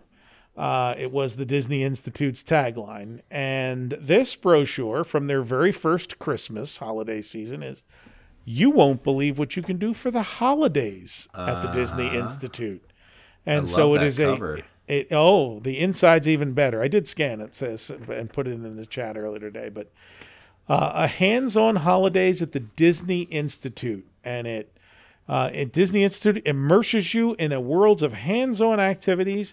Take programs in holiday menus, party planning, holiday stress reduction, and storytelling, ornament making, holiday baking. All this, a host of special activities, performances, and film screenings to celebrate Hanukkah, Christmas, and Kwanzaa. This, uh, tis the season to explore the holidays like never before, where you can a place where you can engage your mind, body, et cetera, et cetera, et cetera. Rock climbing is mentioned, J T. Uh, Climb a rock. That's the part of any holiday. Ho ho ho! But the best part is the second page of this is Disney Institute Florida resident holiday packages. Uh-huh. So Man. Overnight package, one night from one hundred twenty-nine dollars per person. I love this, this, this brochure. This great rate is valid December first to eighteenth, nineteen ninety-six, and is based on adult double occupancy. This is the second line. We have fifty rooms available at this price. And other rates are also available. I mean, it's a whole brochure for fifty rooms. Wow. Your experience includes bungalow accommodations at the Disney Institute, your choice of Disney Institute programs with a double star, which says at the bottom, you may reserve up to two programs a day. Oh, Ac- only two. Access to the Disney Institute Sports and Fitness Center, evening performance or film screening, and special holiday activities and additional rooms tonight. Now, you may ask yourself, I don't want to stay overnight. What if I just want a day program? You well, may ask yourself, how did I get here? And the answer is, for forty-nine dollars a person, you could get there and take two programs, a morning and an afternoon one, and do the special holiday activities, access to the Disney Institute, Sports and Fitness Center, evening performance film. So you got the full experience without staying there if you live close enough to drive in. Yeah, for forty-nine bucks instead of paying one hundred twenty-nine bucks. So right. based so what's on that. forty- So what's forty-nine dollars? seventy dollars was the um, cost to stay in the bungalow for the night. And what's, uh, what what's that with the infl- does someone forty-nine or seventy? What do you want? To- seventy in nineteen ninety-six, I That's would say one hundred thirty-five dollars. There you go. Yep. Almost one hundred percent. Uh, special Disney Institute holiday programs listed on the back. In the culinary arts, they would teach you to make chocolate truffles and holiday treats, holiday gifts from the kitchen, and healthy cooking, good to eat, and good for you holiday menus. There were ways to make holiday topiaries and garden things. In the story arts, Uh, there was just a program on how the Magic Kingdom celebrates Christmas and decorates. Uh, and then in the entertainment arts, there were uh, various, my, my goodness, these things. Holidays in the News, How Holidays Are Made, Home Videos the Disney Way, Holiday Videos, Animation Sampler, a Yuletide Celebration. You get it? Celebration. Oh, yeah. And an animation workshop, all kinds of stuff. Talk like Santa, talk like an elf, the voices of Disney. Well, that just sounds riveting. Boy, I feel like they went through every program and they said, let's put a holiday wait, twist wait, on it. Wait, wait, wait, J T, you like this one? For lifestyles, dance, dance, dance. Holiday dances of the many lands and people. Computers, desktop publishing, make your own holiday cards. Or you could just buy an Avery package and do it yourself. That you didn't know how to. That was that they taught That you. was the whole thing. Yeah, that is why you needed to go to the Disney Institute for the holidays. Now, I, so, James James Earl Jones teaches you how to command people. I wish you a Merry Christmas and a Happy New Year. Insert now Control Alt Z and start over. Santa will come, Ray. Santa will most definitely come. I, I um, have an interesting fact here, and it goes back to your uh, the first year because you're into December, right? Yes. So I have it opened in what, February? February ninth. Yeah, it's nineteen ninety-six. Uh, I have, and then it started with eighty classes, and then by May, wow. due to the, the the lack of interest, it dropped down to sixty in just three that months. That makes complete sense. I think I think that might be one of the things here. I mean, to your point, Brian, if you can go take a cooking class anywhere, what's the big incentive? If if they had perhaps focused on the things that were unique to Disney, like the animation and, you know, the stuff that was more Disney specific, the right. things that were in their expertise. Not that obviously they had tons of great culinary talent to draw on, which is, I'm sure, is one of the ideas is, oh, we have these fantastic chefs. We have a world-class culinary program. Of course, we're going to teach culinary arts, but it's not as, you know, the water so, aerobics is not a humongous draw. You don't have to go to Orlando to right. learn water aerobics. So, so we have a couple of course materials here that we'll put up with the article that we scanned in. The, the, the one is a, a one-pager on outdoor photography. And so if you take this class, you know, the, the art of seeing, which I remember taking photography in high school, and Gary Thacker, great teacher, teaching us, you know, how to get down on our knee, look at things from different perspectives, how to angle your camera, uh, you know, so it's not just the standard, what he used to call a P H D shot, push here dummy, the the the, the one ten cameras and the Kodak discs and the, you know, the the, the simple just point and shoot cameras, uh, you know, establish a subject, quality of light, composition. So, I mean, you can see the kind of thing that they taught there. But as I just said, I mean, I took a photography class in high school that taught me the exact same thing. So I'm not sure that that's, you know, something that I necessarily want to run down there and take. The second one was, which I love, the Wine, Wonders, and Song, the Italy handout. And and it, it's kind of interesting, one, because the material is literally a Xeroxed paper. But it goes through, and there actually is a clip of this in the promo video that is seven minutes long. It's on our site. We'll link to it. But they did do one promo video for the Disney Institute when it opened. And you can see in the one class, the man is sitting there showing people how to look at their glass of red wine and, and, and you know, judge its uh, its quality and strength and smell. And, uh, and, and so here is, I mean, pages and pages of the different kinds of wines and regions and what pairs with what, and things that people know more now. Uh, back then, I, I think wine connoisseurs were, you know, known for being a little bit snobbier back then. It was a snootier class, a bunch of Niles Cranes. You couldn't where I Google think now, it. yeah, where I think now people generally know what is half-decent wine and what isn't. There are also two recipes that I guess they handed out in the class, a risotto alla basciola and a Tuscan flatbread, both of which I scanned in and will include. So those are two of the course kind of offerings of Disney Institute Generation one. I have some favorites. Can I tell you some of mine? I, I'm, that was just what I was going to say. Before I read the seasons menu and we move on to D- Disney Institute Phase two, I was going to say, does anybody else have anything to a, add to this? I, I grabbed a couple. Things, yeah. Um, one of my favorites here is the course called, it's a two-hour course called Antique Treasure Hunting. This program shows you how to recognize and collect quality antiques from unlikely places, as well as how to care and preserve these treasures. Join an antique treasure hunt where you become the antique detective. Discover antique repair and maintenance techniques and explore what you can do at home to display and protect your heirlooms. I wonder if anybody made it onto Antiques Roadshow and like found like the million dollar painting, you know? I don't know. Maybe the founder of Antiques Roadshow went on that class, and then he was it's, like... It is entirely possible. Now, the other one I really liked is, which this is very applicable to daily life for most people, Special Effects Makeup, a two-hour course. wait, wait, wait. Oh, no, that's the animatronics. You have seen the video, have. right? The video, like one of the first shots in the video is that guy getting his face painted as a lion. He's like, I'm never going to forget this. Oh, you will. Yeah, they, they actually put him up in the Great Movie Ride for an hour or two after that. I heard that was the... Um, use special effects techniques to create a character with help from a Walt Disney World Resort makeup artist. Transform your face and learn how movie and television makeup artists makes bodily injuries look real as you create bruises, oh. scars, and more. Just don't do that before your wine tasting. Yeah. You learn gash. Learn yeah. how to cover up child abuse at this makeup class. Well, I've got the I've got the night. Wait, let me finish this. Oh, oh I'm sorry. You know, you're good. You'll receive a keepsake photo, makeup samples for practice at home, and creative new skills to make Halloween, birthday parties, and school plays more fun. So that's a great one.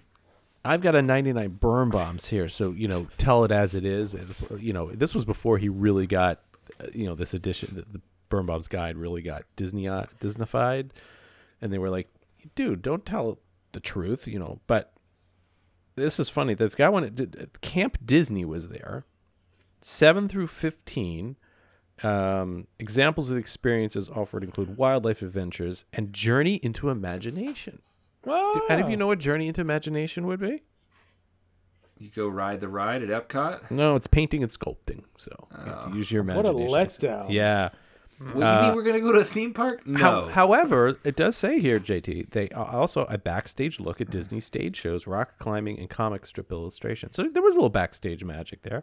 And then um, in entertainment, here's where he, he's he's a little truthful here. He says, accomplished musicians, dancers, writers, and filmmakers sometimes stay at the Disney Institute for a few days, holding a workshop. Seeing one of their performances or watching a film in the on-site cinema is the perfect ending to any day, so be sure to check the program and events board in the town grid to see what's on tap. And he also says, under reservations, it's wise to register for Disney Institute programs up to six months in advance. However, changes can be made upon arrival based on availability. So, like, you sign up for your crochet, you're like, eh, I'm really feeling filmmaker this week. So I, that's I, interesting. I have a couple here. So in the, at the towards the end of the seven-minute promotional video, video that they made, there's this different group of people. And the one guy's like, oh, "I'm afraid of heights. I, you know, just never would have thought of climbing a, a rock wall, but I did it here, and you know, I conquered my fear." And then there's somebody else. I learned how to paint as, a, and you just you feel so dated because you're watching it. And there's this, you know, forties, fifties dad who says, I learned how to use a C D ROM drive. I never would have thought I'd have learned that. And literally in this in, in this Disney Institute program direct descriptions, under lifestyles, there's climbing your family tree, computers, oh. desktop publishing, and then computers, C D ROM magic, an opportunity to experience the excitement of the latest user-friendly computer technology. Wow. I mean, it's... Microsoft and Encarta ninety-four was two years old when they started C D ROM magic. Yeah, and everybody um, watched that bald eagle catch that fish in the water. It, I mean, it's just there's there's so much stuff here that is that is interesting, uh, but you can see why it didn't entirely work. Now, if you took one of these programs, you got a handy Scantron form. oh, wow. survey to fill out afterwards. They gave every participant this Scantron survey oh, that gosh, I'm holding it's here. It's like college. And you could color in, you know, questions like overall rating on the program and the instructor.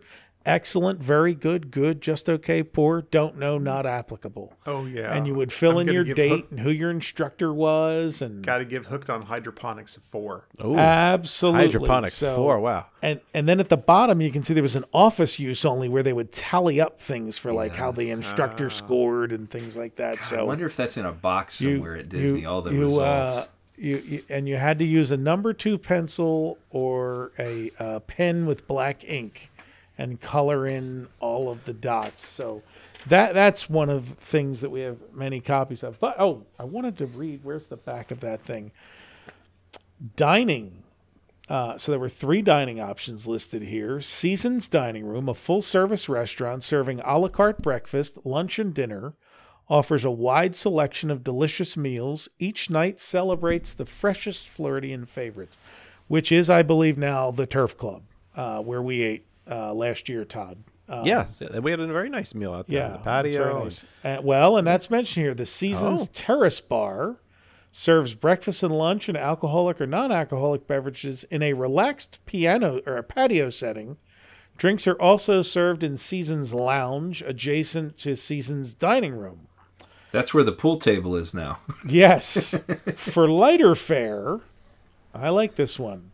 Reflections Coffee and Pastries, located on Willow Lake, is the perfect spot to meet, uh, to relax, meet others, and share experiences. So I have two observations here.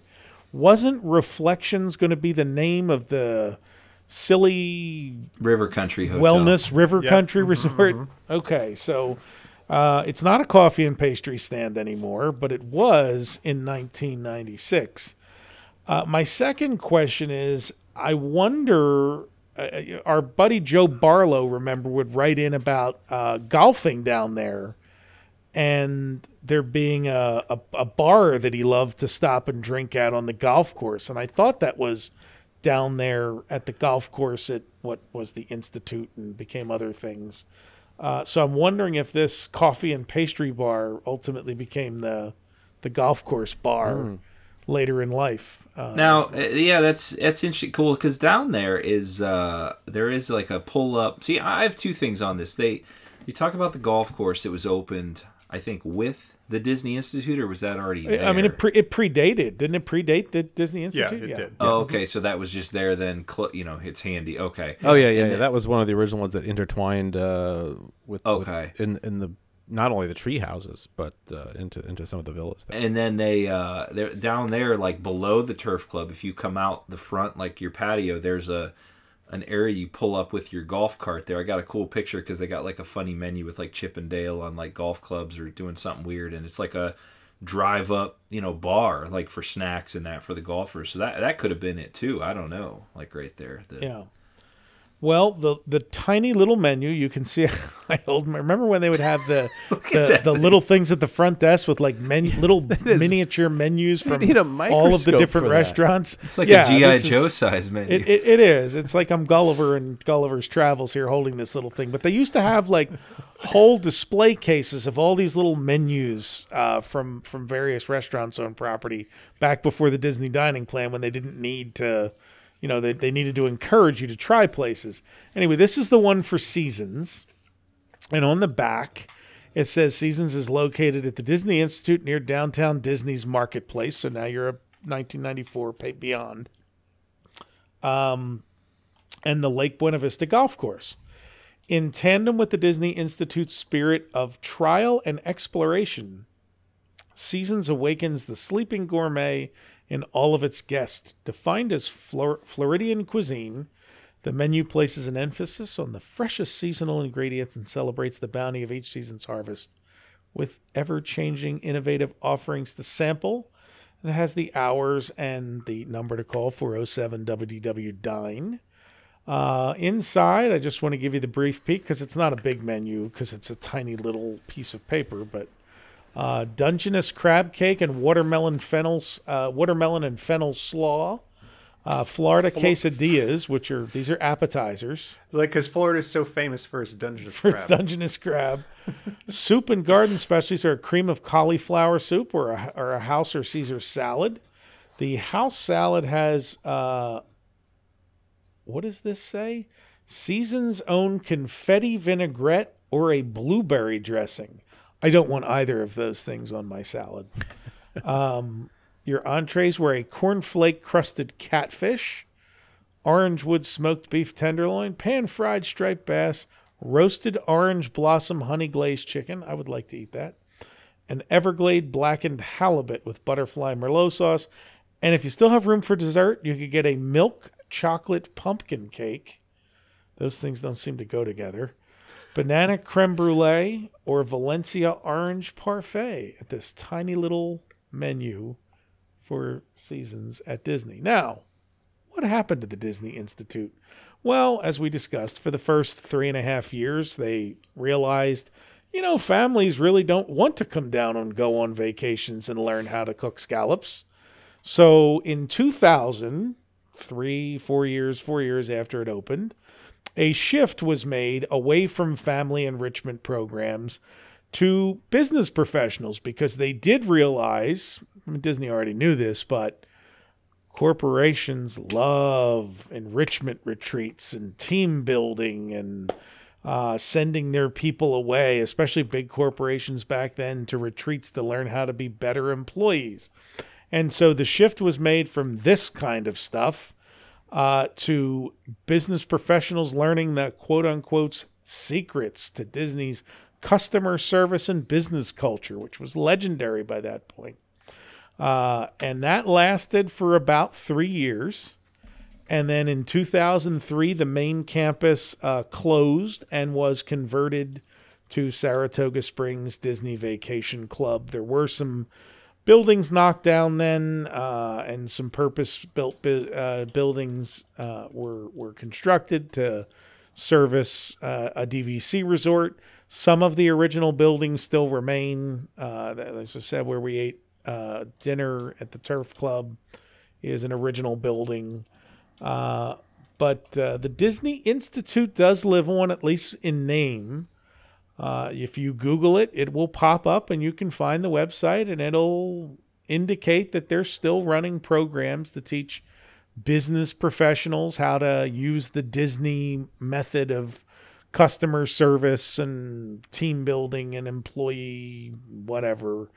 Uh, so they know that that's a, a, a basically they're trading on the reputation uh, as uh, legendary employers.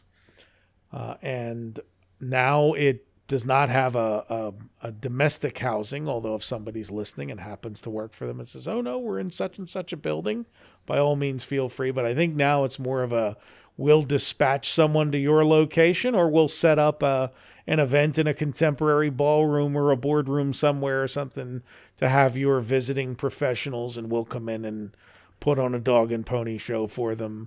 Uh, J T probably sounds a lot like teacher in service programs and things like that, that uh, where, I mean, I get, as an H R professional, I get pitched this stuff once a week from various speakers and guys that want to come in and, you know, sell me a, a, a motivational speech to my employees. Yeah, it's definitely. Uh, I mean, it, it, it at least now in its current form, I've seen stuff on there, and I mean, there's even been different books written and things like that. Uh, you know, Creating Magic is a book I read for a graduate course, and I, you know, it was about treating customers properly, which in turn is, you know, My, my demographic, I treat them like customers and providing good service and that. So it's they, they definitely have taken uh, the the concept of it and made it more, we'll say, less expensive and more profitable at the same time. Because uh, one thing I just read here is, and it hit me, this was before the digital camera age, really. So they're yeah they're they're sitting there firing off rolls of film developed from right on site. I mean, everything w- was expensive to do there, it seems like. And if I hear the term Cybex gym equipment one more time, they, they just touted it was like top tier, I, top I get, expense. I guess it was the uh, Peloton of its day. Yeah, you know? I mean, it's gyms have Cybex now, but it's like it's just. I mean, they they push the clay courts. The I mean, you you were getting something that was very, you know, very top tier. It's funny you mentioned the digital, because in one of these promo articles that they wrote, uh, one of the lines starts off, most homes today own a V C R, and the ubiquitous video camera has replaced film as a popular medium for vacation memories. Steve Schlow, managing director for television and video, formerly a Boston television producer, will help bring a professional touch to vacation videos. And you know, talks about how they will show you how to shoot better vacation home videos. Like, I just can't imagine being like, hey, and that was the teen program, by the way. Like, can you imagine your parents being like, we're going to Disney World, you're going to learn how to shoot better videos?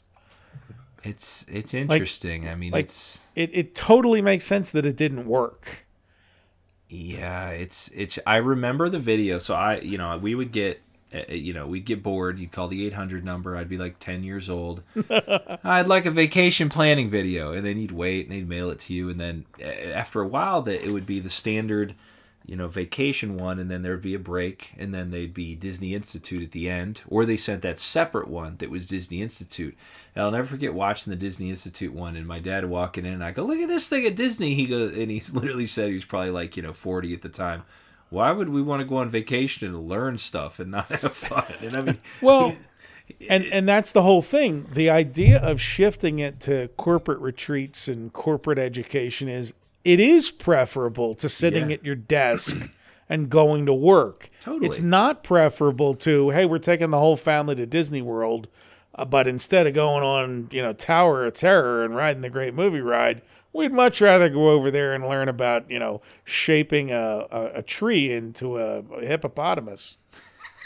I mean, it's just, or learning I, I d- how the, the cultural dances of the holidays, you know. Well, it's it's interesting too. I'm reading about the, uh, you know, these press releases and stuff, and it almost seems like they made an effort to to make it not Disney. They said there was nothing Mickey Mouse, there was nothing, you know, that even connected it other than that like carrot of like, hey, one day if you want, you can go over here to the theme parks. Yeah, it, it's certainly true that the the the course descriptions don't have any kind of that Disney hook uh, beyond. Ex- except the voice of Mickey Mouse guy in the video, yeah, it's, it's... which once again, that's totally applicable. Everybody wants to do voices like that's well. Can you imagine going back to work after? Look what I can do now. Nobody. We're going to conduct a whole public. meeting Nobody as characters. Oh, it's it's something though. It's it's a it's a heck of a concept, and I, we've seen things like this. You know, recent. I, I'm telling you, this reminds me of the, this. I when the Star Cruiser opened, I literally texted my sister who listens to our show. I said, "This reminds me of the Disney Institute." like, just it's it's not gonna last.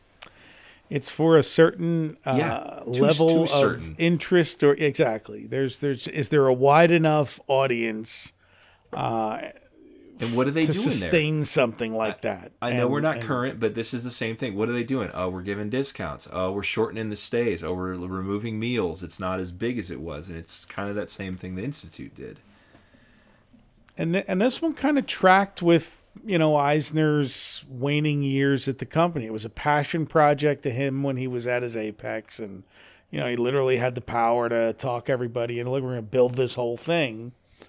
Uh, and it was one of many just ideas that didn't work the way that he needed it to, as those last years in charge of the company kind of kind of came to pass. And uh, you know, interesting, innovative, creative, it's all of those things, but it, you know, ultimately wasn't successful. And yeah. you, you get the sense now that, uh, you know, any business that decides to embark on something is s- s- fulfilling a need. And it feels like, reading these press releases, they convinced themselves there was a need for this without, without ever actually identifying, hey, there's really a market for this. Yeah, it's it, it's definitely uh, unique, too unique of a thing. And then now, now it has me, and I'm sure our listeners would need to, they, they should do this too, is next time you're at Saratoga Springs, match up some old photos and see if you can find yeah. any of the, the remnants, because I know I'm going to get on Google Earth and roll the time back and just kind of see what's still there. I did find one more nugget here I think that's hilarious, and it shows you how specific they got, and it almost was like a wasted effort. They had a closed circuit T V station called W A L T. L T. Walt. It's a good thing they were in California. Huh? Right. K L, K A L T doesn't doesn't have the same ring to it. Can, did did can, anybody go to, like, not attend, but how did you ever set foot there in the day, or were you not even, like, would, like, could you even, like, pull up if you weren't a guest to eat there or anything? I mean, I suppose you could probably drive in. I can't remember if it was I mean, gated, and if so, where. I don't think so. It wouldn't so be parking could, for anything, you know. You, I don't think you could even no. really walk to this. I don't even know if there was any way to walk to Marketplace. There might have been a path. Uh, you could the long way, I guess. Yeah. See, I heard, yeah. now this is interesting, that they, they had, the reason it was built where it was was because it's like, oh, go to the village, go to Pleasure Island, because that was hopping then for the most part. But then recently, when Disney Springs got its redo and the bridge to Saratoga, that was only built recently, so there really wasn't an easy way to get across the lake. Maybe by boat, but they're definitely, yeah. but I don't know. Quite a place. Yeah. Well, Brian, thank you very much for taking us back to the Institute. Um, I'm going to go check my local uh, continuing ed, just see if I can do something. And maybe I'll sign up, find something to do, and I'll see if they have topiary arts. I Well, I think this would be a great idea for once we're done the Epcot event to just have a next event where we just select programs from these yeah. course studies and just just do them. We'll bring in James just, Earl Jones. We'll, no, we'll bring in the actual people who taught these classes. The yeah. I mean, they're probably all still there in Orlando. Yeah. If you or anybody and, uh, you know, we'll teach you how to, uh, you know, improve your home videos on your V C R. That's or uh, now. Now, what I would like is a. Uh, I'd like a couple things from How. I want a shirt with the retro W D W logo with the Disney Institute little people inside of it, the logo. Oh what, yeah, the, what was can that? We, can what we talk that? About that at the yeah, end? What so was the, that? The, the, the logo. It's like a uh, jumping person. Well, well. So I asked Hal beforehand. Instinct. I said, could you, could you, if you have expertise on this? I remember Apple's eWorld service, uh, which was their like America Online competitor, which didn't last, but it was, you know, a lot of logos in the nineties had these kind of paintbrush stroke people mm. in them, and that's what the Disney Institute logo has. Is there? Does that have like a style name, How, or is there a? Was I, it just I its era? It to see if I could. Yeah, I looked it up to see if I could find something, and I, I didn't see any it, kind of particular. It was name huge in the clip art era. Like you'd go to these yeah. clip art things in the nineties, you'd buy this this C D, and it'd have like everything done in that style, and you all different it, versions of it. It's like the A M C film guy uh, moved moved out to a paintbrush stroke. Yeah, uh, but but yeah, I mean, people listening will know. I mean, we'll we'll have the logo in. He's every T in the Institute, so there's three T's. There's a person, yeah. there's a head, and then there's one that has, has broke free and floating. Yeah, has, yeah. you know, become a better person from his courses. He's, and he's, or he's jumping into the abyss. And he's jumping off the rock walls because James Earl Jones was at running, the top. Running, running to catch a bus to a theme park to enjoy his vacation. I'm free. I got out of here. I'm going to have fun now. At uh, thank God it was only a day visit. I mean, it's just, oh, goodness I, I would really like to hear that we didn't get much response, which maybe that's the telling thing. I want would love to hear more people tell about their experience there, like other than yeah. these press releases, because these firsthand ones are super interesting. Yeah. Or, you know, I, I used the promotional slide uh, that I had gotten from a, a Disney set uh, where it was a Disney Institute class, uh, just a guy with a clipboard. And, you know, the most nineties group you ever saw standing in front of the Spaceship Earth as he's explaining something to them about, you know, the landscaping or whatever.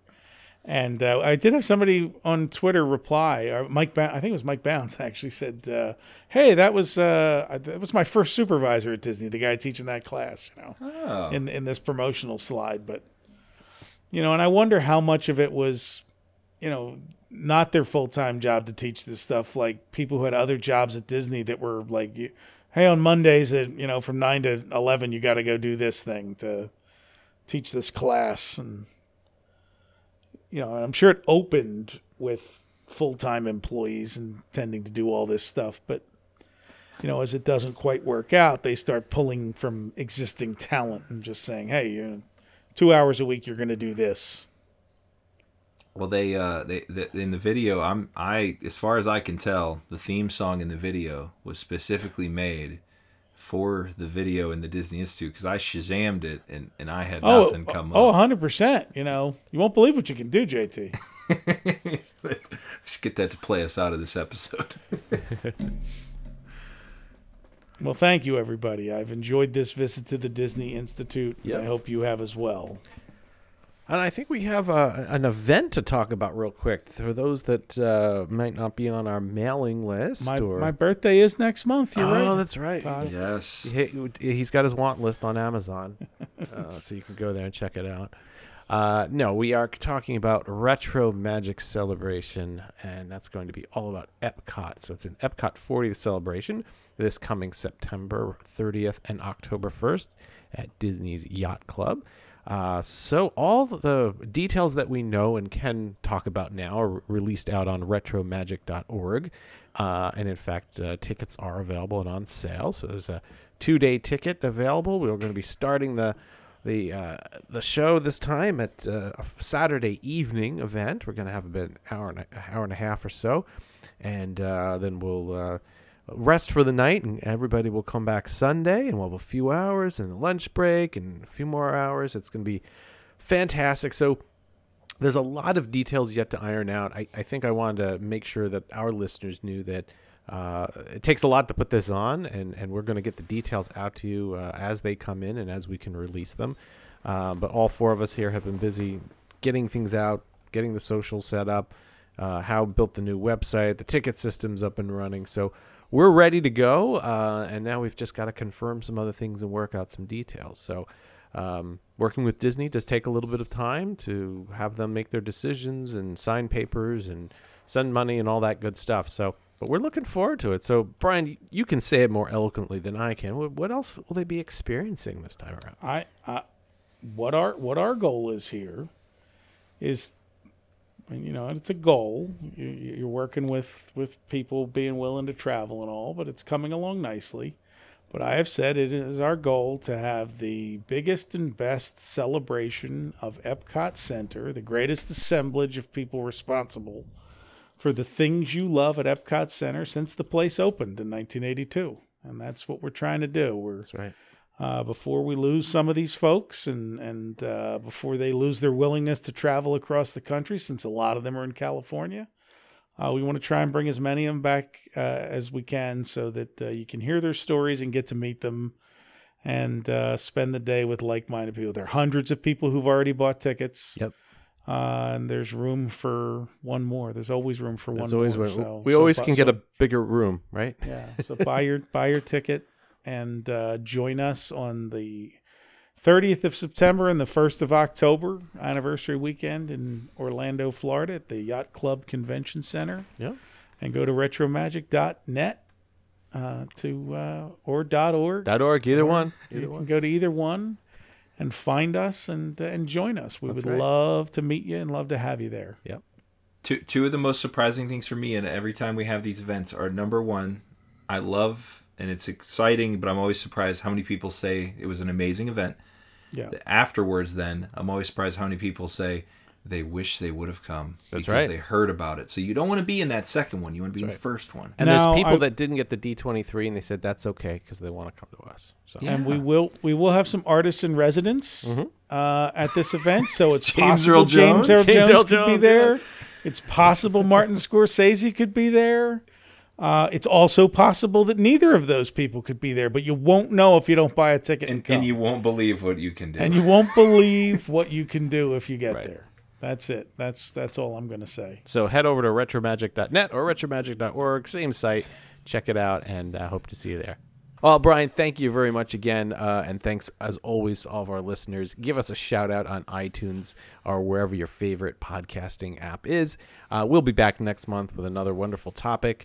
Uh, we're not sure where we're going yet, but I'm sure it's going to be a good one, as always. So we should probably take a class at the Disney Institute to help us decide. That's, the, that's a good podcasting. idea. Podcasting. Maybe a class oh, yeah, on podcasting. podcasting class. Perfect. Who perfect, would we perfect. get? Who would we have come in for that? You know, like Ira Glass, maybe? James Earl Jones uh, again. James Earl Jones. That's right. So, uh, but thanks all of our Brian. listeners. lead the, what did I say, Brian? Talk Turn about. down what's, your air conditioning. You need filters. Filters. Oh, my goodness. And if you are interested in any of the creative merchandise that How has has uh, come up with, as well as Retro Magic t-shirts and, and wares, head over to uh, retro W D W forward slash support us. As always, any payment uh, for us goes directly to the Lake Buena Vista Historical Society, and you can always make a donation at lbhs.org forward slash donate, and all your donations are tax deductible. Thanks again L B V, for listening. L B V history dot org. Uh, that's correct. L B V history dot org. I think the other one works too, but we got too many websites. But yeah, we do. We do. We do. All right, consolidation. We'll have to have a institute thing on that. Brand change our name to the Disney Institute. Yeah, yeah. We'll be teaching things before we know it. But all right, everybody, have a wonderful, to- a wonderful day, and uh, thanks for listening. We'll talk to you next month. And uh, with that, Brian, take us out. Follow the Lake Buena Vista Historical Society on Twitter and Instagram at L B V History and on the web at L B V history dot org. For all things Retro Disney World, including exclusive merchandise, visit us on the web at retro W D W dot com and on Twitter, Instagram, and Facebook at Retro W D W.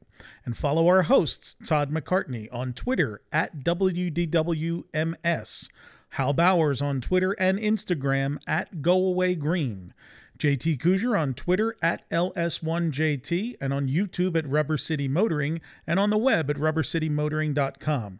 And you can find me on Twitter, Facebook, and Instagram at Brian P. Miles.